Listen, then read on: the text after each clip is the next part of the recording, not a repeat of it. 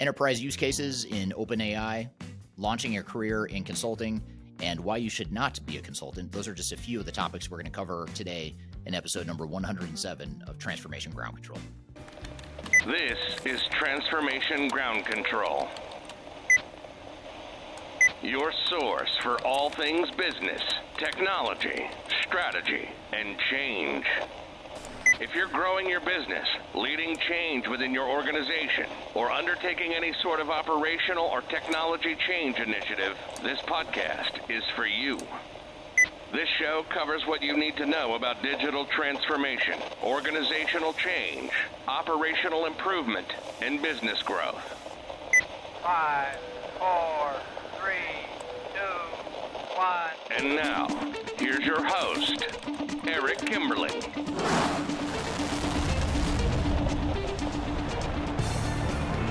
Hello, welcome to Transformation Ground Control, episode number 107. This is the podcast that has everything to do with digital transformation, including the people, process, technology, and strategy sides of change.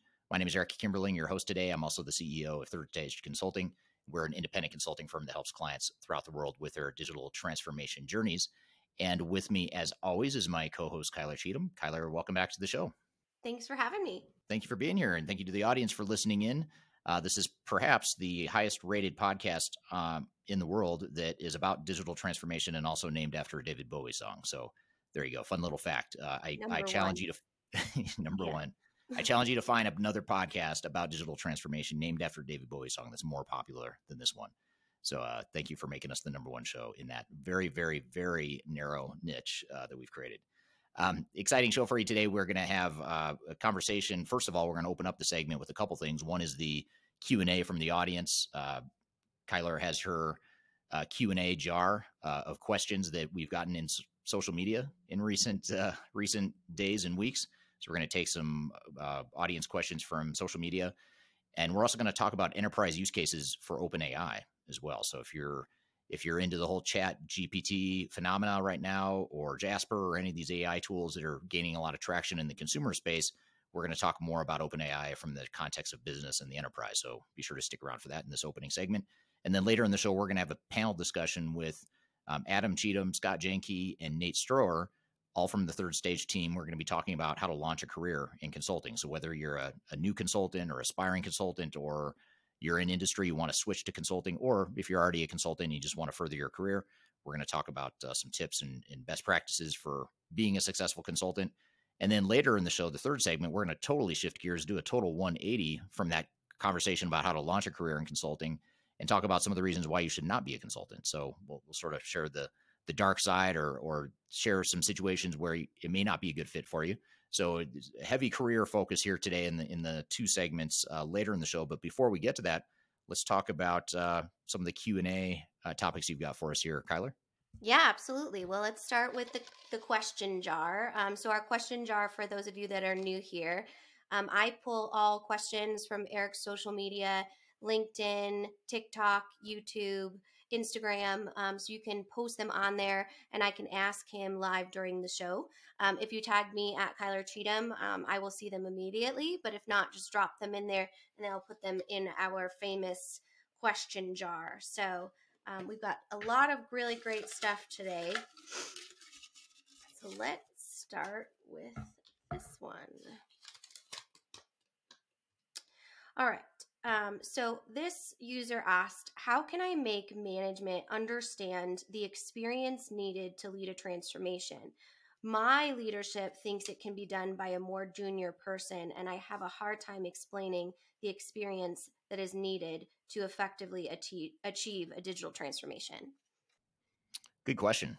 And I think uh, that's a common question that I imagine a lot of people listening are either struggling with that challenge right now, or perhaps they have in the past in their current or past digital transformations.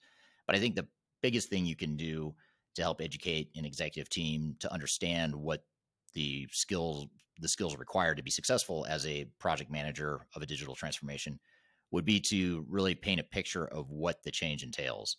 And a lot of times executives are focused on more the technical aspect of the transformation, thinking that it's just like managing any other project. You just make sure you're on schedule, on track, that sort of thing. and that's sort of the science of project management but there's the art of it too that comes with experience and knowing more qualitatively and um, subjectively how transformations should look and just to give you an example when you think about something like organizational change management it's one thing to say that we're going to have a change plan and we're going to hit all these milestones and either we finished them or we didn't yes or no did we finish each of these deliverables on time uh, that's one thing the, the more important thing is to make sure not just did we do A, B, and C, yes or no, but did we do it right? Did we do this the way that reflects our business and is in accordance with best practices for digital transformations in general? And those are things that you're not going to get from a junior PM or someone that doesn't have a lot of experience with uh, digital transformations, which is why a lot of organizations will maybe augment a less experienced project manager that's internal. They'll augment them with someone like us or our team at third stage that can help coach and guide that project manager to give them that more qualitative, deep, experience based um, knowledge to augment their skill sets, whether it's project management or the knowledge of the business or whatever it may be. And I think that's the key things you need to have. You need to have both, and you need to have a pretty wide variety of skills, and that's that's a big part of you know the way I would go about selling it to your executive team.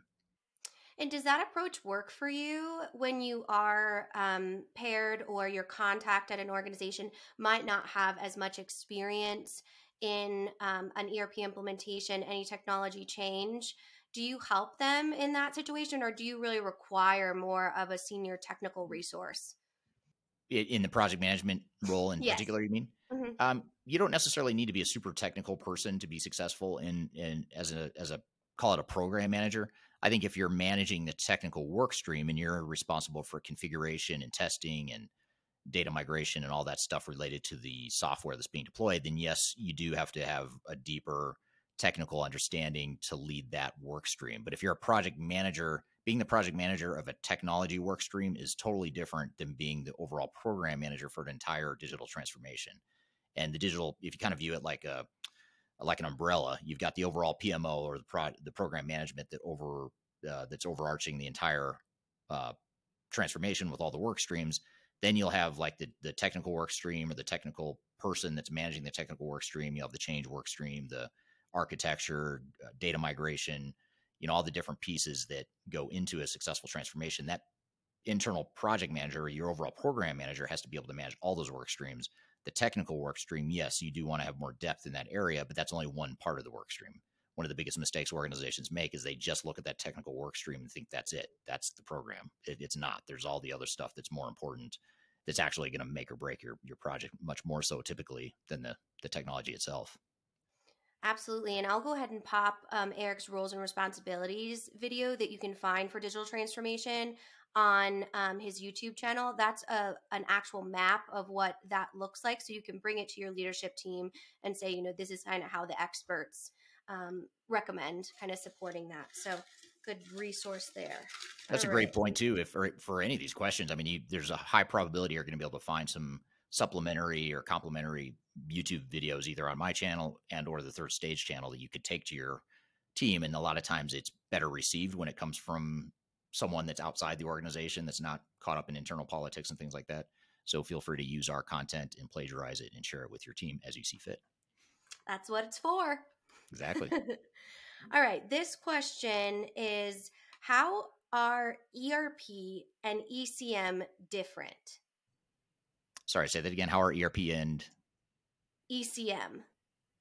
Oh, enterprise content management, I assume that's referring I to? assume so. Yeah. Okay. Um, how are they Let's different? Just go with that. Yeah. well, content management typically, uh, well, first of all, some ERP systems can have enterprise content management capabilities. So it could be that it, for some systems, ECM is a module within ERP. But for a lot of ERP systems, either they don't have an ECM module or they have an ECM module that's pretty weak and isn't as robust as they need. In those cases, it might be that you have, you know, your standard ERP system for your back office stuff, and then you've got an ECM standalone system that you bolt on that handles the content management. Um, you know, in a perfect world, you find both within one system, but it is possible that they could be two different systems. So it's a it comes down to the whole conversation of single enterprise wide ERP versus best of breed. And you know the systems that you find, the ERP systems that you find that might have the ECM capabilities you're looking for, might not have the capabilities you need in other areas. So, for example, if you're a you're a high volume manufacturer of widgets and and you're all about efficiency and scale and planning, demand planning, production planning, all that stuff is really important to you. It becomes less and less likely the more specific requirements you have in those areas that you're going to find that as well as ECM, as well as all the other needs you have. So um, there's no one right answer to that, but there is a subtle difference between ERP and ECM with some overlap uh, as well. That makes a lot of sense. And I think that goes, that was actually from one of your best of breed videos, but it, it speaks to the need to un- truly understand your requirements as an organization and that evolution as you talk about a lot to more of that technology stack as opposed to just one system so if you are an organization that relies a lot on enterprise content management needs then having that as an application or focusing on a best, best of breed system is um, is definitely something that that we help you kind of navigate because it can be confusing to understand how you meet the needs of of all of your dis- different processes. Yeah, yeah. Okie doke.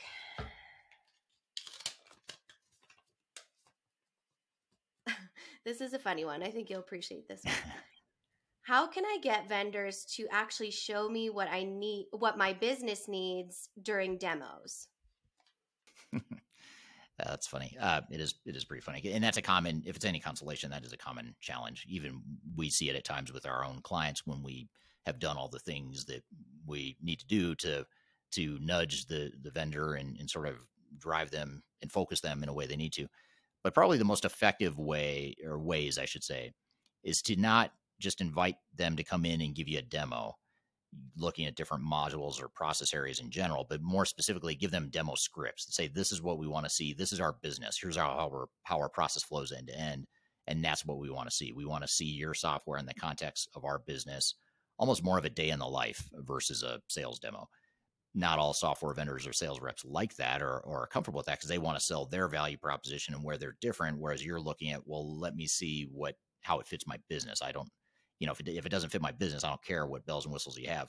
And, and obviously there is a fine line there too, because you do want to see to some degree, you want to see some capabilities that you might not be aware of and you might not have thought of when you define your demo script. So you do want to give them some leeway to be able to show you some of those differentiating factors and things that they think are make their solution stronger but you want to pretty tightly box them in if you will in terms of giving them a demo script and that's one of the biggest things that we do is make sure that we provide demo scripts, we review them in advance, um, answer questions, we give them all the discovery we have as consultants. Um, so we, along with our clients side by side, will sort of prep the vendors in that way. And the more you can prep them and communicate, you're going to mitigate the risk. You're not going to reduce it to zero and totally eliminate the risk. Um, because you're still going to have people or people. You're going to have the renegade sales guy or gal that comes in and does what they want to do. And there's been times where with our clients where two out of the three demos are fine. They stick to the script, they show their software in the context of their business. But then you get to the third demo, and the third one just goes totally off the reservation. And in those cases, there's been times where we've actually we've actually canceled the demo and said we've got to regroup. We've got this isn't going well. We're wasting everyone's time. Let's regroup and reschedule a follow up when we know we can get it right. Or in some cases, we've eliminated that that software vendor because it could be a sign that they just can't meet a lot of those requirements and are trying to shift the conversation to where they want it to go. So it's there's, there's no uh, perfect answer to it. Uh, there's a lot of art and science to it, but those are some of the things we've seen work. Absolutely, those are all all great. Alrighty, let's do one more here. This is actually a great segue because this is a question about being a consultant. So this user said, I am an SAP consultant. Do you think it makes sense to continue to specialize in one product or are those days over? Great question. I love that question. Um, I'll give you my answer that I think is completely biased, and it is completely biased. So, you know, I'm, I'm coming at it from a third stage consulting centric position, and I'll, then I'll give you the other answer. So, coming at it from the third stage consulting centric bias position, I would say absolutely. When we hire people, we look for people that have experience with multiple systems. In fact, it's hard for us to, a lot of times, it's hard for us to um, integrate someone into our team that only knows one system because they've, they've only seen one part of the world or one type of technology and they don't have that broader understanding, especially because so much of the work we do not only spans across multiple technologies because we're technology agnostic and independent. The reasons we do that are partly because we we want people to have breadth of experience, a lot of the work we do is digital strategy. So, so much of our beginning early phase work with our clients in a long term relationship is is starts with a digital strategy, you know, helping them define a roadmap, select software, all that stuff. If you only have one type of technology you've worked with, you're going to come at it from a technology first perspective. And our whole value proposition is that we come at it from a business first perspective, client first perspective. Um, so that's sort of the third stage answer. If I'm a um, if I'm not interested in working at third stage and I'm a consultant that wants to work at a big four consulting firm, um, then the specialization is probably going to be good. That's what they want. They want you to specialize. They want you to go deep into one area because they're such big machines or such big companies, and everyone has sort of their specialized role. For me personally, is why I didn't like being at the big four because I didn't like being pinned into a box, you know, kind of a narrow box. Um, but that's what they value at, at, a lot of these big companies. So um, I think there's a lot uh, to be said for focus and uh, specialization, but I think that's also a part of the problem with digital transformations and the consulting industry in general is that it's too biased. It's too focused on technology first and not enough on the other stuff, the people, the process, the strategy, and all that. So I know that's a very um, watered down answer, but I'll sort of I, I, share with you the third stage perspective, even though that's a minority of where the opportunity is. Majority of the opportunity is the way the the machine was built, where you want to be specialized and focus on one technology. That's just the way it is. I don't, I don't like it, but that that's the way the industry is.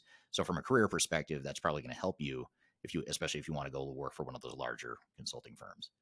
Well, definitely great advice there and lots of ways to go. Um, but if you do have questions about just your consulting journey in general or are interested in in joining the third stage team, we do have um, our careers page on our website. And you can also email directly work at third stage dash consulting com. Um, lots of great resources there. And of course, um, we'll have our consulting panel coming up after we talk about the hot topic that is open AI. Um, so with that, let's let's talk a little bit about this because I'm just so curious, Eric. We haven't really chatted about it, but it's been you know on the main stage in the at least U.S. based media um, and just the overall conversations around ethics and AI. Specifically, they've been focusing on mostly education, although there is many use cases for open AI in inter- enterprise um, organizations. So let's let's talk about what it is. First, so OpenAI is basically uh, a company in which it has Chat GPT um, is basic is the uh, system in which it it utilizes. So it's an open content format that reads a specific section of the internet and then is able to produce original content.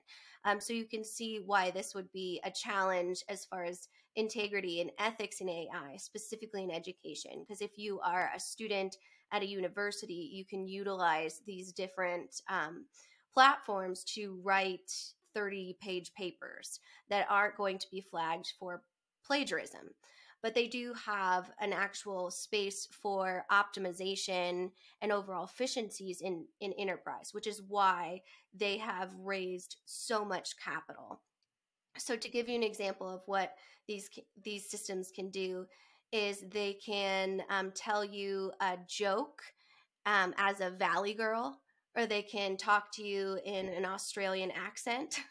so it is um, a lot of different functionalities, but mostly what they can do on the enterprise use case side is create a lot of efficiencies in communication. So, for example, if you're thinking about it from a change management perspective and you have a massive communication project to go through in your digital transformation, you're able to utilize this system and it will learn from you and what you're writing and be able to continuously pop out different um, access points or answers, call to actions uh, with utilizing the systems, creating a lot of efficiencies and the ability to create a really uh, solid communication plan um, for your technology implementation. The other thing that it's able to do is dissect any inefficiencies within operations of the, the organization. So go in there and kind of mine out any areas in which communication is struggling or that needs some of that efficiencies in overall dialogue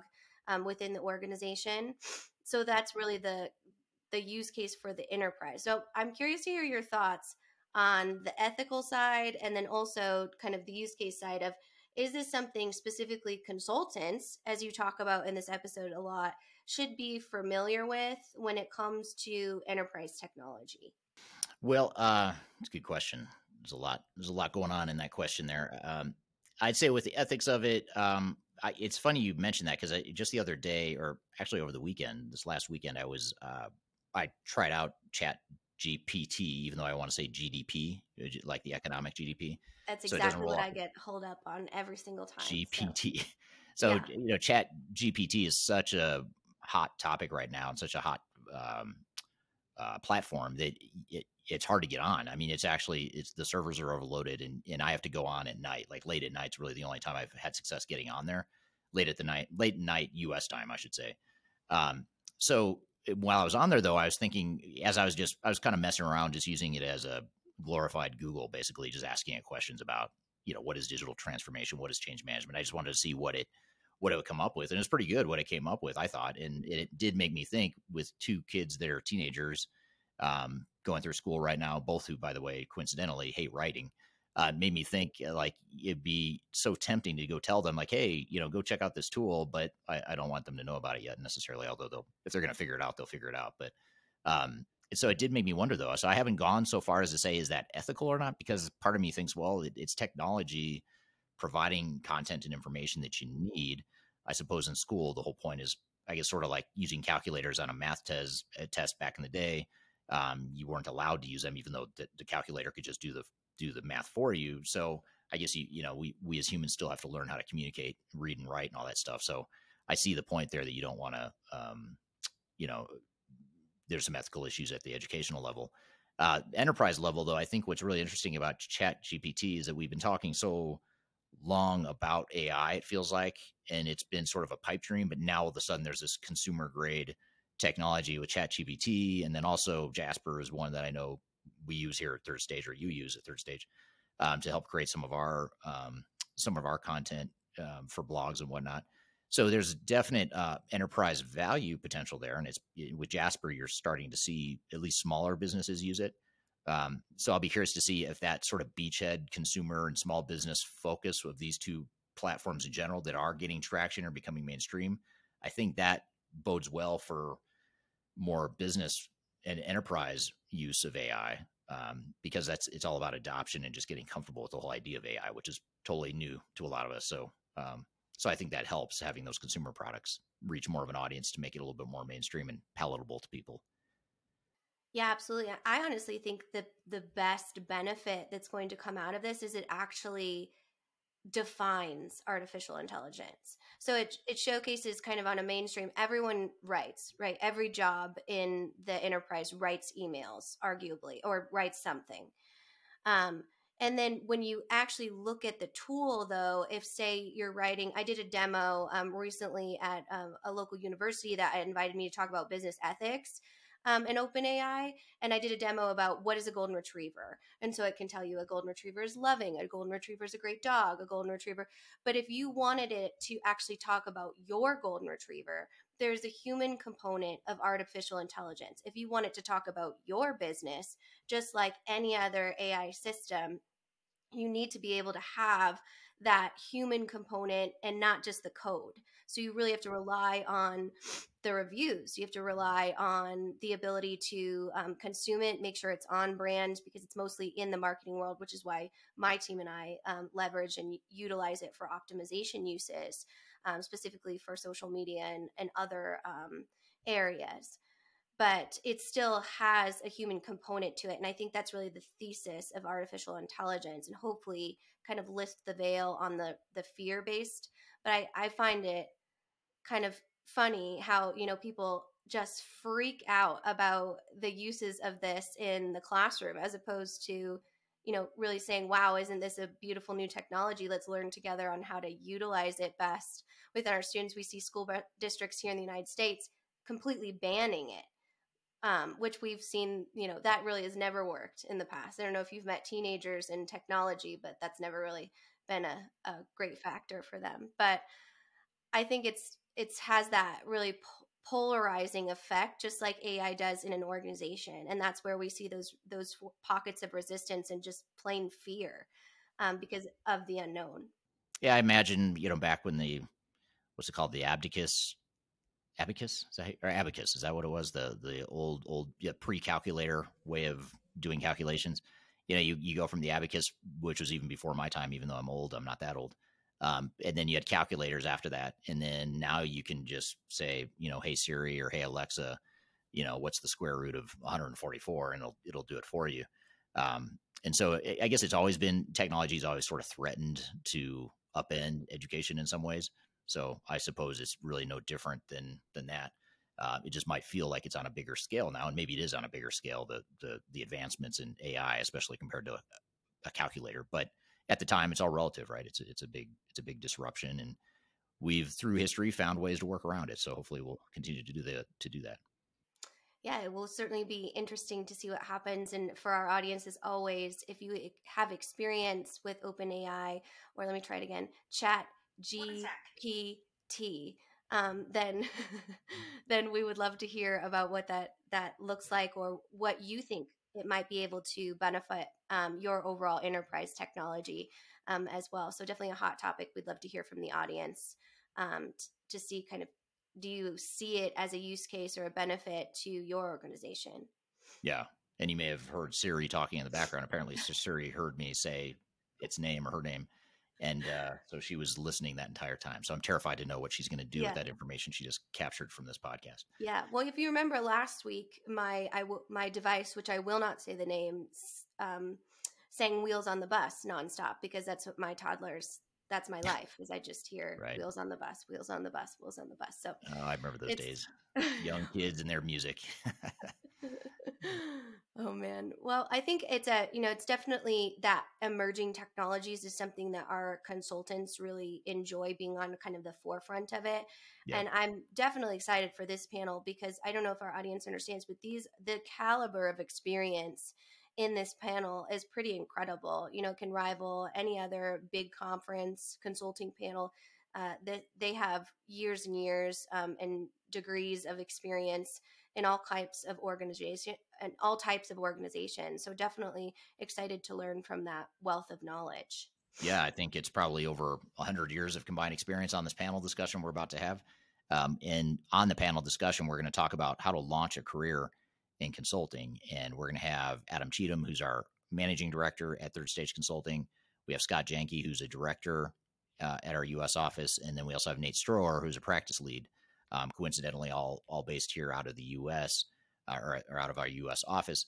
Um, but we're going to have those three guests on the show here in just a moment to talk about how to get started in consulting, how to be more successful in consulting, and how to switch careers if you're looking to switch into consulting later in your career or mid career. Uh, we'll talk about that as well. So we're going to have them on the show here when we come back from a quick break. You're listening to Transformation Ground Control.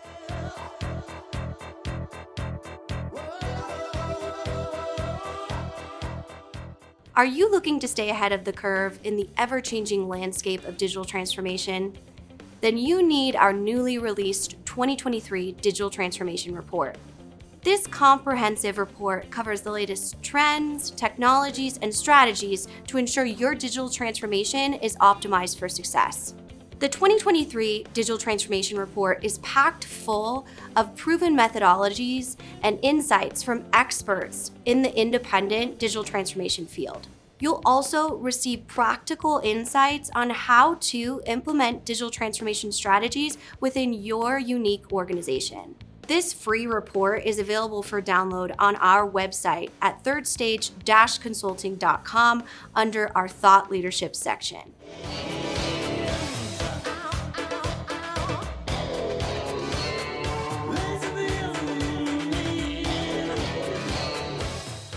Hello, welcome back to Transformation Ground Control, episode number 107. You can find new episodes of the show every Wednesday on YouTube, LinkedIn, Facebook, and Twitter, as well as audio podcast platforms throughout the world, including Apple, Amazon, Google, Spotify, etc. So be sure to check that out every Wednesday. So I'm excited for our next, uh, our first guest, I should say, our panel discussion guest. We're going to have three of them uh, on the show here. We're going to have Adam Cheatham, who's a managing director at Third Stage, uh, Nate Strower, who's a practice lead, and Scott Janke, Dr. Scott Janke, as we'll uh, clarify here in a moment, uh, who is a director at Third Stage Consulting as well. So we're going to have them on the show to talk about how to launch a career in consulting. Thanks for joining us here today, guys. All right, thanks, Eric. Uh, Nate Storr, and uh, I am a third stage consultant, practice lead, and have been in the consulting uh, field for roughly 20 years after I graduated from grad school. Went to work for Deloitte Consulting and have a variety of, of different consulting experiences throughout my career, mostly in the digital transformation and the financial analytics field. Have also done a fair amount in change management as well. So excited to be here today and, and look forward to the panel discussion. Great. Yeah, thank you for being here. And you're you're a longtime team member, and uh, appreciate having you here and getting your insights here today. So, also joining is our recently promoted uh, director, uh, Scott Janke, who's been on the team for a while now, but was recently promoted to director in our consulting practice. Um, so, Scott, thanks for being here. Tell us a little bit about yourself. Yeah, thank you. Um, Scott Janke, director here at the third stage. Uh, been consulting in operational roles for a good 25, 30 plus years. And much like Nate uh, described after I uh, uh earned my MBA, uh, I too also joined Deloitte, not together, but have spent the, the last 20 plus years, as I mentioned, in a lot of different roles, a lot of different industries. And we'll talk about some of those experiences on this call. And you're also a um, former professor and PhD, so I failed to refer to you as Dr. Janke. I should refer to you as, as Dr. Scott Janke. Uh, the only no worries. Uh, and actually, to, to this topic, um, I ran a, a, master's program at one of the University of Texas uh, campuses, and you can imagine the amount of questions I had from students asking how to get into uh, consulting. So this is a, a par for the course for a lot of the work I've done. Yeah, great. Well, it'd be great to get your perspective. And the reason, part of the interesting perspective you can bring to Scott is the kind of sort of the transitionary uh, process you went through going from industry into consulting. I think that's a unique perspective that that I don't have. So it'd be good to get your your perspective in that regard as well. And then last but not least, we have Adam Cheatham, who's our managing director, recently promoted to managing director, um, who manages uh, most, if not all, of our global uh, consulting practice. And uh, Adam, thanks for being here. Tell us a little bit about yourself. Of course. Well, thanks for having me. I've um, been in the consulting space for probably about 10 years now, depending on how you look at it. Um, more than that with, with Eric, uh, for sure. So we got a great background. Uh, comes from an international perspective. I got a, a, a, degree from the University of Virginia in foreign affairs, um, and then realized I didn't want to go to live in the DC area anymore after I'd been out of it for long enough. So decided to continue my education into an international business perspective and just found that my skill set and my drive towards learning um, how business functions and helping with different types of businesses really is what inspired me to become more of a consultant rather than any part uh, particular operational role. Uh, my view of business has always been from a, a global and uh, holistic perspective, not just in singular functional areas, and that's really where my interest in consulting comes from and my background in it. So glad to be here today. Uh, looking forward to seeing some of the comments in the chat. Love to see that we've got people from all over the world. Um, you know, that's always fun to see on these chats. Uh, we've got some some folks in Europe, some folks in Africa, some folks in the States. I don't think I saw anybody from the APAC region yet, but um, we'll see what happens throughout the day. Um, but looking forward to really seeing what we uh, come up with here. Yeah, yeah. There's there's a great audience here. Uh, to your point, Adam. Uh, just a few examples: uh, Cardiff, Kenya, UK, Denver, Colorado, in the U- U.S., uh, Hereford, UK, Brussels, Belgium, Sweden, Kuwait, uh, Cork, Ireland, Tampa, Florida, in the U.S., Ohio, in the U.S., uh, Brussels, Belgium, just to name a few. So. Thanks for being here from all over the world today, and I'm sure there's someone from Asia Pacific that's up really late watching the stream, really late their time. But if you are, I'd love to hear from you. if you're up late at night in Asia Pacific, would love to hear uh, hear from me as well. So we'll get to audience questions here in a moment. So please start dropping those in the chat as you think of stuff. If there's anything you want to talk about, um, any topics related to careers in consulting, what it's like to be a consultant, what we like about it, what we don't like, the good, the bad, the ugly, any of that stuff you want to talk about, drop it in the chat. Um, and we'll get to those questions here in a few moments. But first, just to get us started, while we're waiting for the audience to chime in with questions, I guess I wanted to start with with you, Nate, and ask you the question of just a real basic question of why did you why did you choose a career in consulting? What is it that appeal to you when you when you chose this career? I think the thing that, that most appealed to me and, and 20 years ago and still today is the ability to work with the, the various different individuals, different organizations, different industries, and different size of firms as well. We we here at Third Stage and throughout my career, I've been lucky enough to work with some Fortune 50 companies. Have also worked with some really good startup companies here over the last few years, where we have five to ten employees, and we're just helping them along their paths. So I think for me, first and foremost, it's the variety of people, industries, and size of the clients. Yeah, that's great. How about how about you, Scott or Adam? What are some of the reasons why you guys uh, why did you guys choose the career? Much the same, but I'll, I'll be even more selfish. Is I love to eat and travel.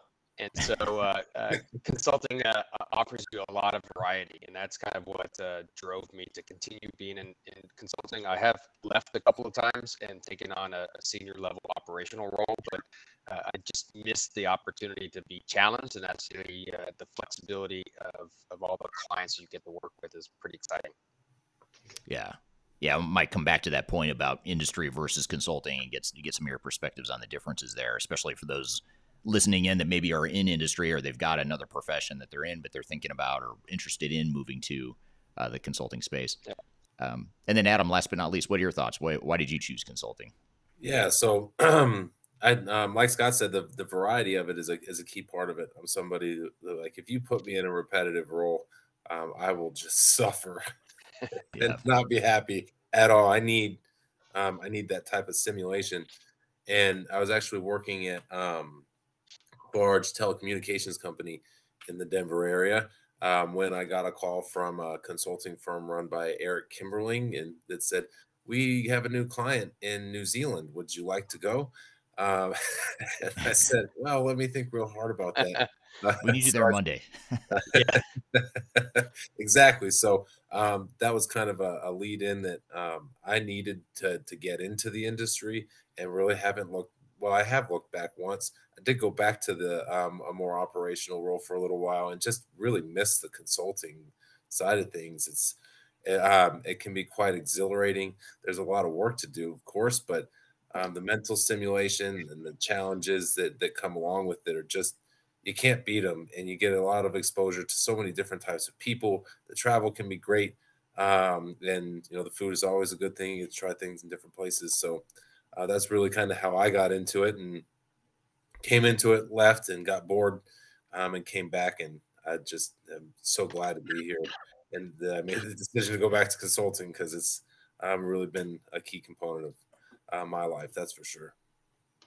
Yeah, that's that's interesting to hear that perspective of kind of going back to industry and then realizing how much you miss it because I've, I've never done anything but consulting and I always wonder what would I do if I wasn't doing consulting and I have no idea what I would do. Um, and I can't imagine another so bored. I know I'd be really bored. I'd, I'd be a terrible employee. I probably wouldn't be happy. So I'm sure there's something out there I might like besides consulting, but uh, there is a lot to like about consulting that I can't imagine doing much else.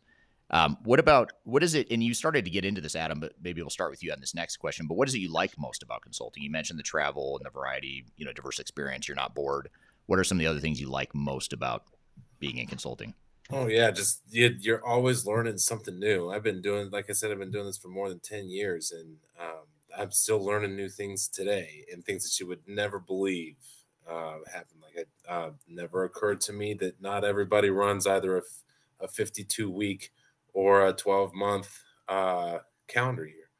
You know, but in some industries, um, it's it's different. They run it differently, and I'm still learning to understand that financial aspect of it and the and the key components of how you run a calendar year that isn't, um, you know, June 1st through May 31st or whatever it may be. Um, but that's fun. So there's always something new to learn. And the interactions with the people and the clients are just, you can't replace them. You get to meet so many different types of people, um, understand so much of a great holistic view of not just how one business works, how the just the global economy works when you start to understand different industries and how they fit in together uh, and how they complement each other. It's absolutely fascinating.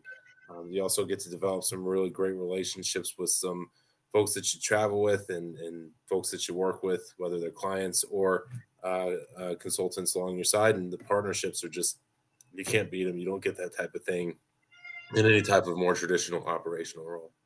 Yeah. Yeah. What are your thoughts, Scott? What, what is it you like most about consulting?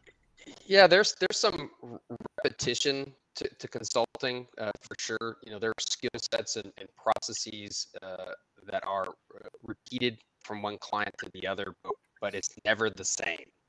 Mm. Uh, and I think that one of the, the advantages of being a consultant versus somebody who has long tenure at a company is they don't know what other people do. And so you as a consultant are able to provide such a unique perspective. And I know Eric has a, a soft point uh, when we talk about best practices. Um, you could literally never take an exact process from another company and move it to another company. Industry is different, size of the company is different, the integrations and technology is different, the staff is different. So there's always going to be some unique challenges for every client, even if you're doing the same project over and over again. Uh, it's mm. always a different roadmap, and and a little bit to what um, uh, Adam mentioned is I, I'm still amazed that I'm still learning stuff. It is it is such a unique thing to to get into consulting and go to the same client after 10 years and they're doing things dramatically different and you have to get up to speed and that that challenge or that uh, motivation to kind of get up to speed is what I really like about consulting. Um, yeah, yeah the, the, the, fact that the clients uh, kind of treat you as a confidant uh, and kind of have a lot of hallway conversations and and uh, conference rooms where they pull you to the side saying, tell me the truth, right? How's the team doing? How are the staff doing? Because we have the perspective that the, the clients usually don't. Yeah, yeah, that's a great, great point. And and you could uh, what I always find fascinating is there's times where we'll come in and we'll make recommendations or observe things or provide insights that are in some way in some cases they're similar to what the employees internally are saying or are feeling but the fact that you're an outside consultant, it's just viewed differently. It's got more credibility, and it's it always amazes me that um, you know th- that that perceived um, the perceived value that comes from outside consultants is so much higher, um, which can be flattering at times, but it's also just an interesting dynamic as well. Um, yeah, that's that's great. What about what about you, Nate? What are some of the things that uh, you like best about consulting that we haven't talked about? You know, I think uh, just to add to what uh, what Adam and, and Scott said, I, I think it's I think it's interesting too that that um, you do have that that unique perspective, and we do a lot of um, a lot of d- digital transformation projects, and we deal with a lot of companies that have stalled in their uh, either an implementation or a transformation, and I think it's it's really interesting to to see the similarities that companies while adam kind of referred to how different companies are i think there's there's also it's also real interesting and, and real rewarding to see that that everyone's going through similar challenges. Everyone has their own secret sauce and and uh, the, sorry for an overused phrase but i think everyone in in within their company does a really good job with what they do uniquely but but they're all facing some pretty similar challenges. So our ability to come in and say you know we've seen this we've, we've seen it a hundred times we've seen uh, best practices we've seen leading practices here's how we can give you a roadmap to get out of what your challenges are and to get through the the roadblocks that you're experiencing is is really not not only rewarding, but it but it's also fun to be able to to keep uh, taking those skills that we're learning from the from the client, um, mastering them more, and implementing them with with new experiences. Yeah, yeah. Well, well said. What about on the flip side, though? I'd be curious to hear why, Nate. You know, why? What is it you like least about consulting? Every career has a has a dark side or you know things that aren't as fun as other other jobs what what is it you like least about consulting? Or what have you seen other consultants struggle with in the field of consulting? You know i think for me the, the biggest challenge is is we we are there for just a short window of time. So we will help a client um, from inception to go live. Uh, obviously we'd like to be involved in a in a, an organization after the system goes live and after they start to experience some of the advantages of implementing a new system. But i think with me it's it's a little bit of that unfinished business. It's it's mm-hmm. that you that you, you you don't have ownership from beginning to end. Eventually you have to leave a client and you um you know you move on to the next client. So for me it's it's that it's that not you know not being able to to really see something through fruition for a year or two down the road yeah, that's a great point. You you build all these relationships and you become close to a client, and then you're you're gone. You know, because you you've completed whatever the project is, and and that can be it's it's rewarding in some ways because you get to meet so many different people and so many different clients. But on the flip side, um, you you have to move on and you don't own it, you know, long longer term, which is uh, a good point. Um, how about you, Scott? What what is it you like? What are some of the things you like least about it so far? Yeah, it's it's it's kind of the the the literally the, the opposite of why I like it. Um, if if you want not stability, that's the, a wrong word to use, but if you want consistency and going to the same place every day, working from that location, uh, consulting may be a challenge for you. Um, there's always a, a, struggle with consulting from a work-life balance. Um, uh, many of us uh, at third stage have worked with the, the big four before. I've been with KPMG as well as Deloitte. Uh, and I've been on projects where you literally are traveling on Sunday and coming back on Thursday or Friday every single week for years. Uh, I think consulting has changed a lot from that perspective. Uh, we are not a huge kind of uh, staffing model uh, at this point where we put 30 people on a, on a consulting project and they have to be there every every week. Uh, I think we found a nice balance here. Uh, I also don't want to travel every week uh, anymore, uh, but I like the variety. And many of our clients, especially through the, the whole COVID experience, have really found the, the, positive aspects of being remote. teams and, and tools like that uh, have allowed for consultants to operate before uh, or after uh, having to go through the experience of being on site every single day. So, but if you like that process, right, you want to drive down the same street to the same office every single day, but you like the the sexiness of consulting, uh, that may not be what you uh, are going to use to, move over to the to the consulting world. But uh, I think if you like the variety, it's great. If you want that consistency of the same workplace every year, um, that might be a challenge yeah, it's not as predictable as other other Correct. careers. Yep. There's always curveballs coming at you too because you you've got you're dealing with ch- client challenges and client problems that you're trying to solve, and that inherently means that there's some uncertainty and unknown that comes along with that. We're here having a panel discussion with members of the third stage team talking about how to launch a career in consulting. We've got a lot more to cover, but first we're going to take a quick break. You're listening to Transformation Ground Control.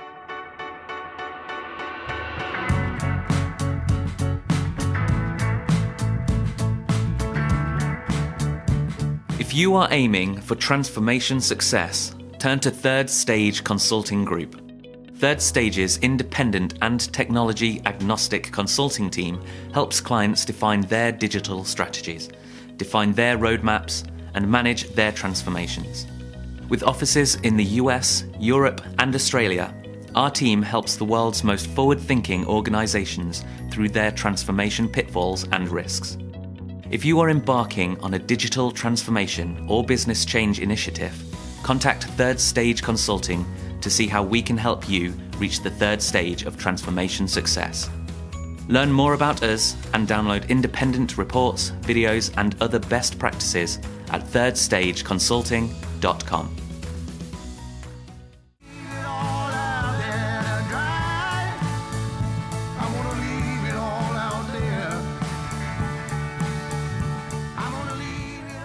back to Transformation Ground Control, episode number 107. You can find new episodes of this show every Wednesday on YouTube, LinkedIn, Facebook, and Twitter, as well as audio podcast platforms throughout the world.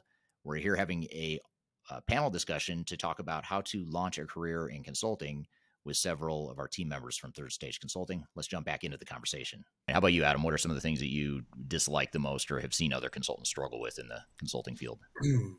well, I think it's, I'd rather take it from a perspective of what I've seen other consultants struggle with because I I love what I do and I bury myself in it sometimes to the detriment of you know um, what happens at home. Sometimes I get stuck up in my office for longer than I want to, or the, than I ought to maybe because I, I love what I do. It's a ton of fun.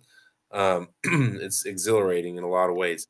But what I see a lot of folks struggle with is that when it when the time commitment is high, it is high. And the expectations are that you match it um, there isn't a whole lot of room for you know i just don't have time for that. I um, when you need to travel you need to travel. And if you can't find somebody to watch your dog uh, you know that's not my problem. Uh, you know and the consulting industry can be a whole lot like that. A client's not going to really they're going to see the rate that they're paying for you and they're not going to worry that you've got to find somebody to, to take care of those things. So the level of commitment is um, especially when you find some success in it, is quite high.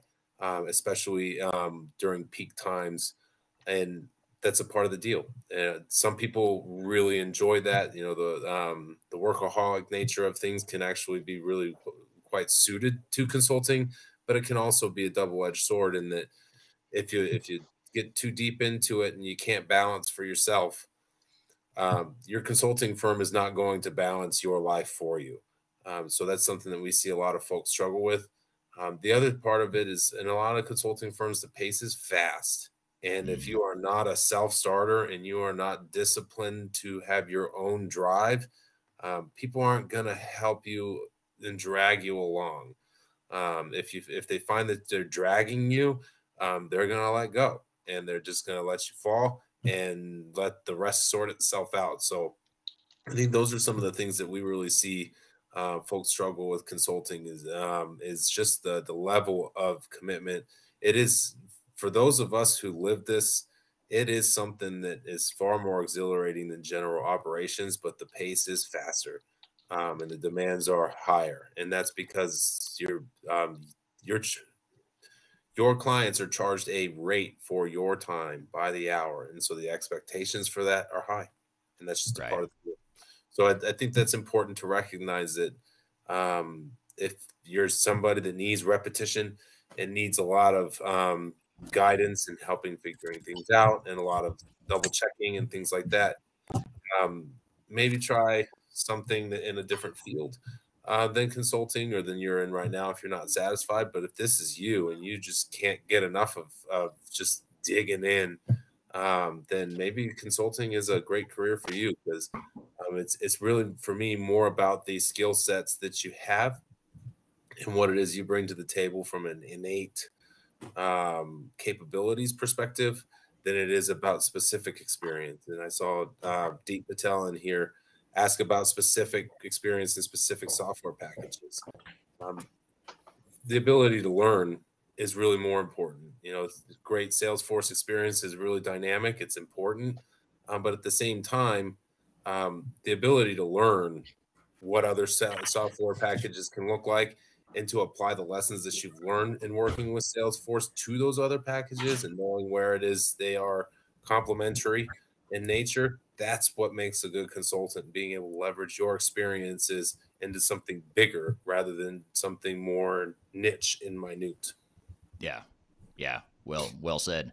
And I think you know one of the thing that um, I'd be curious to get your guys' feedback on. One of the thing I've seen other consultants struggle with, and I and I struggle with this at times too, is the idea or the the fact that a lot of times clients are under a lot of pressure. They're they're hiring you as a consultant because there's something going on in their organization that they can't solve themselves. It's either a big change initiative or some sort of problem you're trying to solve and with that comes a lot of pressure and you, your problems or the client's problems become your problems mm-hmm. as a consultant and, and oftentimes i found that you, you end up spending a lot of your time as, a, as sort of a therapist. You're, you're, you're a therapist for the clients because you have to listen you have to understand you have to empathize you have to understand the pressure they're going through and, and i've seen a lot of consultants struggle with that where they the pressure of that and the um, just the stress of that gets to them. Um, have you guys seen that or had had issues with that yourselves yeah, I'll, I'll say. Um, uh, by the way, can, you can hear me okay right now?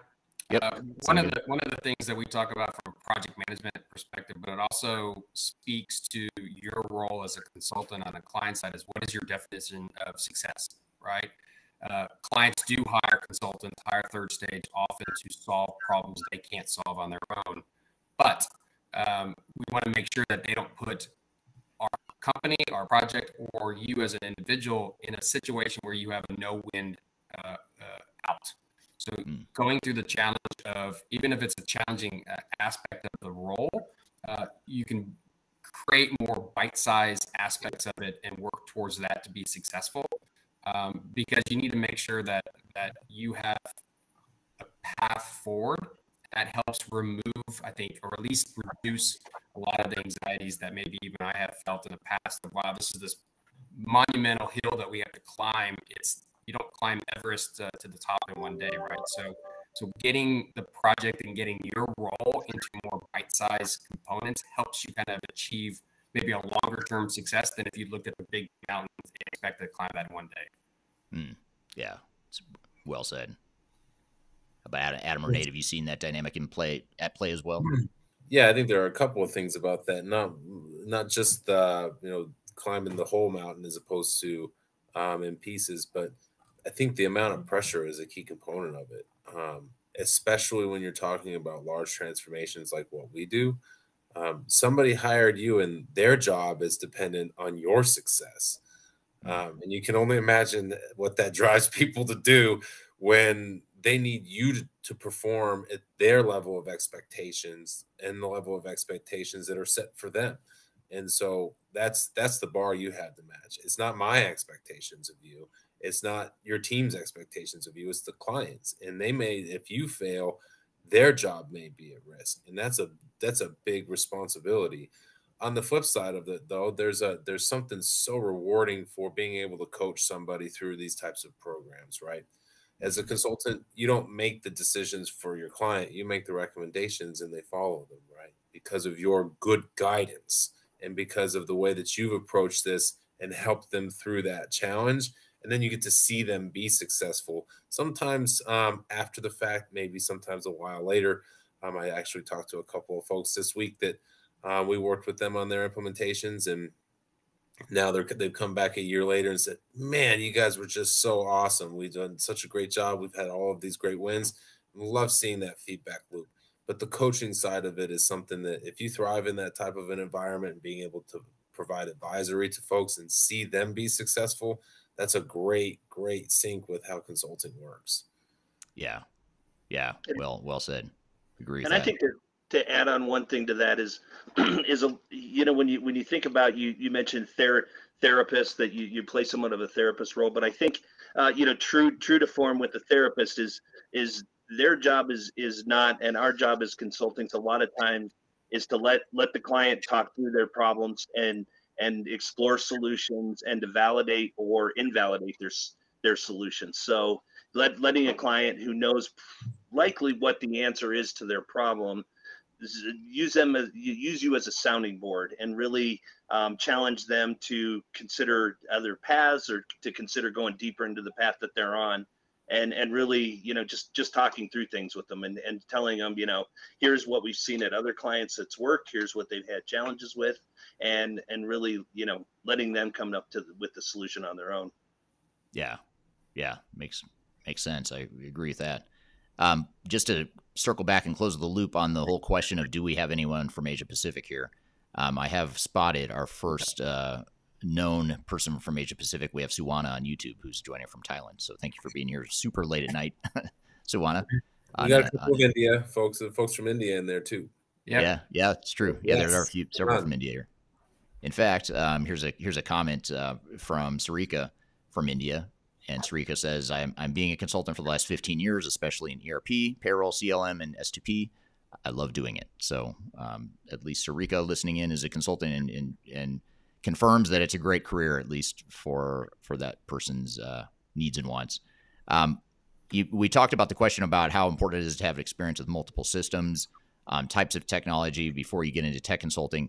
I guess maybe just to build on that question a little bit, even though we answered that question already, uh, sort of triggered another thought, which is how do you? A, a lot of times I get questions on on social media from people that ask, you know, what what system should I focus on? If I'm going to pick, I know I want to go into tech consulting. Should I pick Salesforce? Should I pick SAP or Workday or Oracle or Microsoft? How, do you guys have recommendations on on that? I know it, it's a little bit hard for us to answer that question. I admit because we're independent and technology agnostic, and we as a company deal with multiple technologies, but that's pretty rare. Most most consulting firms focus on one type of technology. So, what are your guys' thoughts of that? How uh, what advice would you give to someone who asked that question?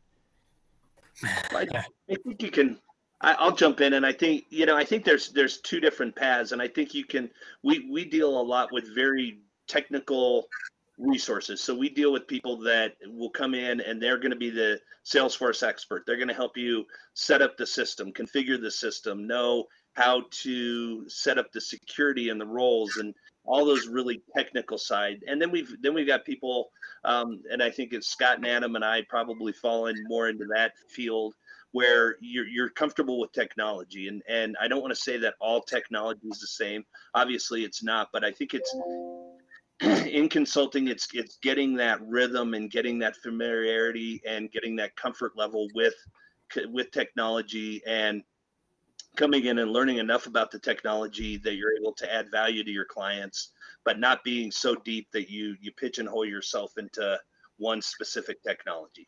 So it's a little bit of that becoming familiar with the with the unknown, and it's also uh, like I said, you can you can choose a role that lets you get really deep into one product, but then you really are deep into that one product. Yeah. Yeah, uh, going back to kind of my previous role as, as faculty, um, a lot of students would ask me that, right? What, where do I go from here if I want to get into consulting? And, and really, the, the the ask from from me is to really focus on what you think are your your inherent skill sets that you've developed in school, what you've developed in work, uh, and also what your industry focus is, uh, because that would then drive what tools that you might want to get into. I will say it really kind of depends on whether you're 23 or you're 42, um, because how you get into consulting, if you're not already in it now, is through networking, it's through what you know or what you can do. Uh, I, I, can't tell you how many times uh, clients may or may not have known I've never worked in industry, but you're good in running a project. You're good in motivating folks who know the, the deep technical uh, aspect that Nate mentioned. Um, but the project was successful. So it's it's more about do you want to be a developer? Do you want to be somebody who builds integrations, or do you want to work in a space where Salesforce, SAP, Oracle, Infor, uh, Epicor uh, exist, and the, the, knowledge of the tools will come. Uh, I will tell you that uh, I don't think any of us on this call could, could program uh, uh, an application. Uh, if we did, it's, it's such a, a dated software language that it's probably not applicable anymore. but I would say that that being able to speak the lingo and understand what the lingo is, and being very clear about what you feel comfortable within your wheelhouse versus the, the stretch that we'll talk about maybe before we close out is really more important than do I do I focus on one application or not. Uh, it's just a function of you can always go to work for a software company themselves if that's the space you want to work in. Uh, but from a consulting standpoint, those consultants that we supply to clients the third stage are, are much more focused on the process of getting a project over the finish line than it is the technical nature. Because as Nate mentioned, many of the software companies will provide uh, technical resources on an implementation. We are there to, to be the glue to get them over the, the hump. And you will just pick up uh, technology as it happens. Uh, I just don't think that uh, I can answer your question uh, straightforward, Eric, on, on which technology to focus on. Well, a lot of it depends too on the the type of consulting firm you want to work for. Sure. If you want to work for one of the really big system integrators, you pretty much have to specialize. I mean, you have to pick a not only pick a software, but you also have to pick a module typically within that software to specialize in. And oftentimes you're picking an industry as well. Um, and so it becomes a little bit more specialized, I'd say, for for some of those larger firms. But you look at a mid-sized company like Third Stage, that you know we've got 70 people, not hundreds of thousands of people like some of the big uh, system integrators. Um, where you know we value more breadth of experience you know having understanding of multiple systems. Of course that has more to do less to do with our size and more to do with the fact that we're technology agnostic and independent. Um, but a lot of those bigger firms do specialize. And then i think as you go to some of the smaller firms too though i think that's where the breadth you know becomes more relevant than the depth necessarily. I will add to that, if you don't mind, Eric, is that uh, even if you start with a, a, big four and work in a particular industry, a particular technology package, um, eventually you're going to have to get out of that. Uh, mm. Most people want to grow in their role, grow within the organization, and at some point, you're not going to be a technical analyst anymore. Um, so even if you take that path, you need to uh, understand what it takes to get to leadership, to a management role, if you want to do that, obviously. Um, and that's where the, the skill sets that we're talking about related to the third stage really comes in, into play. But I agree with you, Erica bigger firms, you're going to jump in there, but you may not stay there very long if you want to.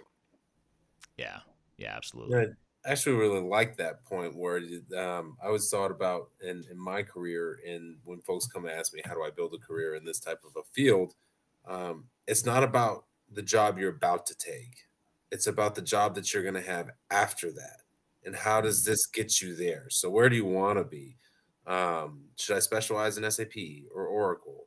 Um, where do you want to go? Where do you want to be? Um, you know, there's there are some answers that drive different different paths in that? Should I specialize in CRM or HCM, sales technology versus human resources technology? Where do you want to be? Um, do you want to work with companies to expand their sales platforms? Then think about CRM. If, uh, do you have more of a human resources and recruiting type of fit to your skill set, and that's what what drives you?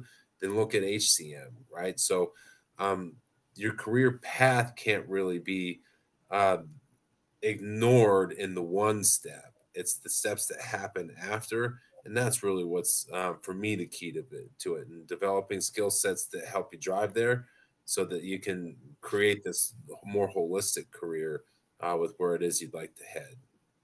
Right. Yeah. Well, well said. We've got some other feedback from uh, team members here, audience members, I should say. Um, I don't see the individual name, so I apologize for that. But um, someone on LinkedIn says in, in solution architect and solution designer for mostly involved in telco, um, FSM, WFM. It's a lot of a lot of acronyms there. Um, subject matter expert in that field. So um, sounds like we've got uh, some consultants that are already in the field uh, providing some feedback here, which is great. Um, another comment from LinkedIn, and, and, again, I don't see the name of the person, but uh, the person says, I do enjoy digital transformation and ERP consulting. I had the opportunity to travel around many countries. The latest success was with the United Nations.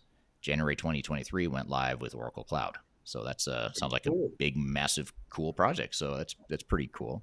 Um, I, and again, I apologize. I don't know your name, whoever that is. So I'll have to go to LinkedIn after this and watch the restream to see who that is. We're here having a panel discussion with members of the third stage team talking about how to launch a career in consulting. We've got a lot more to cover, but first we're going to take a quick break. You're listening to Transformation Ground Control.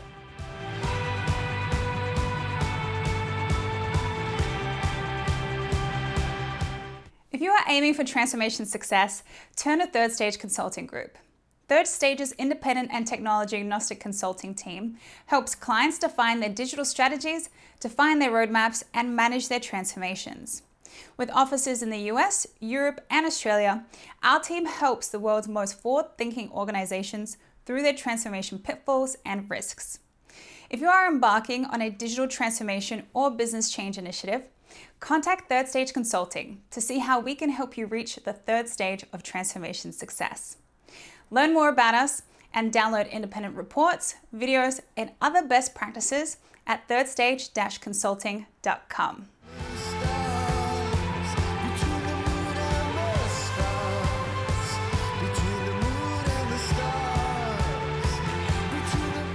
Hello, welcome back to Transformation Ground Control, episode number 107. You can find new episodes of this show every Wednesday on YouTube, LinkedIn, Facebook, and Twitter, as well as audio podcast platforms throughout the world.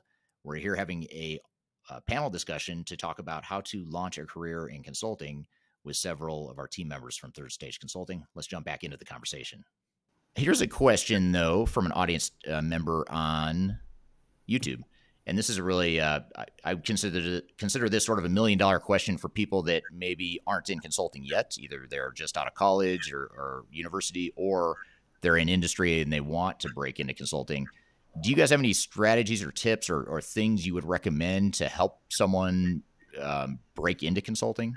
Or, or, join a consulting firm or get the attention of a consulting firm? What, what are your thoughts there? Yeah, I'll, I'll take that first one. Um, a couple things is everyone's familiar with writing a resume, right? Uh, but they're usually a, a, historical review of the roles you've had. Uh, the first step I would I would consider is is if you know anything about uh, project management, and if not, obviously, internet's a great source of that. Uh, try and identify the skill sets that you have already in place, independent of the roles that you've had. Uh, so if you've led a team, you've led a team. Period. No matter what industry, no matter what uh, you've done. So kind of focus on that a little bit as well. Uh, but one of the things I'm really, I guess I shouldn't say surprised, but I'm, I'm, I'm highly encouraged by a lot of the clients that we've worked with in the past. There are internal consultants, they just never call themselves that. And so mm. there are almost an endless uh, list of projects that never get started within an organization because no one nobody wants to take the initiative to pony up working on a, on a task team or working on that aspect. So I would highly encourage you to seek out opportunities if you are fully employed right now uh, of helping the company do things outside of your wheelhouse. Uh, and that's going to be a great way to figure out whether you like that, uh, but also would help you in conversations with consulting firms to demonstrate that initiative uh, and also describe what you've learned in there. I, teach uh, or used to taught, teach uh, project management along with operations, and it's amazing just the lingo of being in my class has helped a lot of the, the students get either internships or jobs after graduation because they know what a work breakdown structure is. They know what a project charter is. Uh, and so getting your hands wet internally within your own organization is probably a great way to figure out if you like it first and second, whether you can parlay that into a job in consulting if you want to leave. Yeah, yeah, great, great points. I think that um, what I've what I've seen with people that I've that I've coached or mentored on how to get into consulting is that most people that I talk to have more relevant experience than they realize. You know, they come to me with the problem of, well, I've never done consulting. How how can I possibly be a consultant? And at the same time you, you start to ask the questions well, well tell me about your background. What have you done? And they start talking about you know i was a supply chain manager or i i did business process improvement or i helped design business processes for my internal company. Well those are super relevant or project management. I, I was a project manager for this project. Wasn't erp wasn't digital transformation but you were a project manager so focus on the project manager part of it versus what you haven't done. Exactly. and i think there's a lot of that. Even someone out of college you know it, it's a little bit harder if you're just coming out of university. But if you're, say, you're coming out of your university, uh, first of all, if you're in university, I would highly suggest you get an internship or something that gives you some sort of relevant experience because that will be a game changer for you in terms of getting the attention of recruiters.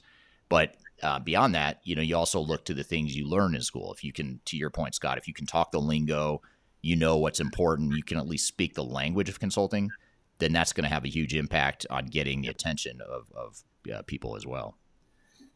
I want to throw in something else that's kind of an interesting take on it. Um, that it's not a um, it's a service oriented industry, right?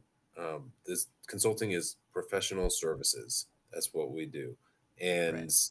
being service oriented is a key component of at least an indicator of success. I think um, within the consulting industry on the whole. My background before consulting starts with uh, fine dining and food service know, understanding somebody's needs and then helping them address them. Now, from a consulting perspective, that's a, a whole lot more complex than uh, steak or chicken, you know. But but still, your your your your role is to meet somebody where they are and understand what it is they need. Um, if you combine that with a, a, general and holistic approach to understanding how business functions and you're in a pretty good spot to leverage some skill sets that are important in consulting.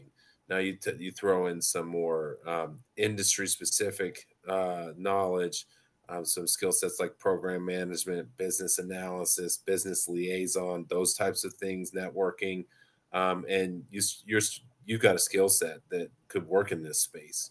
You know that's that's important um, as far as I'm concerned. More especially at the starting rate um, at the starting line than the 40 years of experience in this industry. Yeah, now you're a subject matter expert um, that has a, a, a, very specified role, but from a breadth perspective, I can take those skill sets and I can apply those and I can help you learn the depth. Um, mm. They're just, um, everybody's heard the hard work will trump talent every time, um, but talent's not unimportant. You know, talent is a, a, a, set of skills that you have that are innate to you that you've built over time. That if you're just starting to get into consulting, find the right firm uh, like a third stage or somebody else that can help you hone those skills and apply them, teach you how to do that. Then you're you're in a real great spot to start working into the industry uh, long term.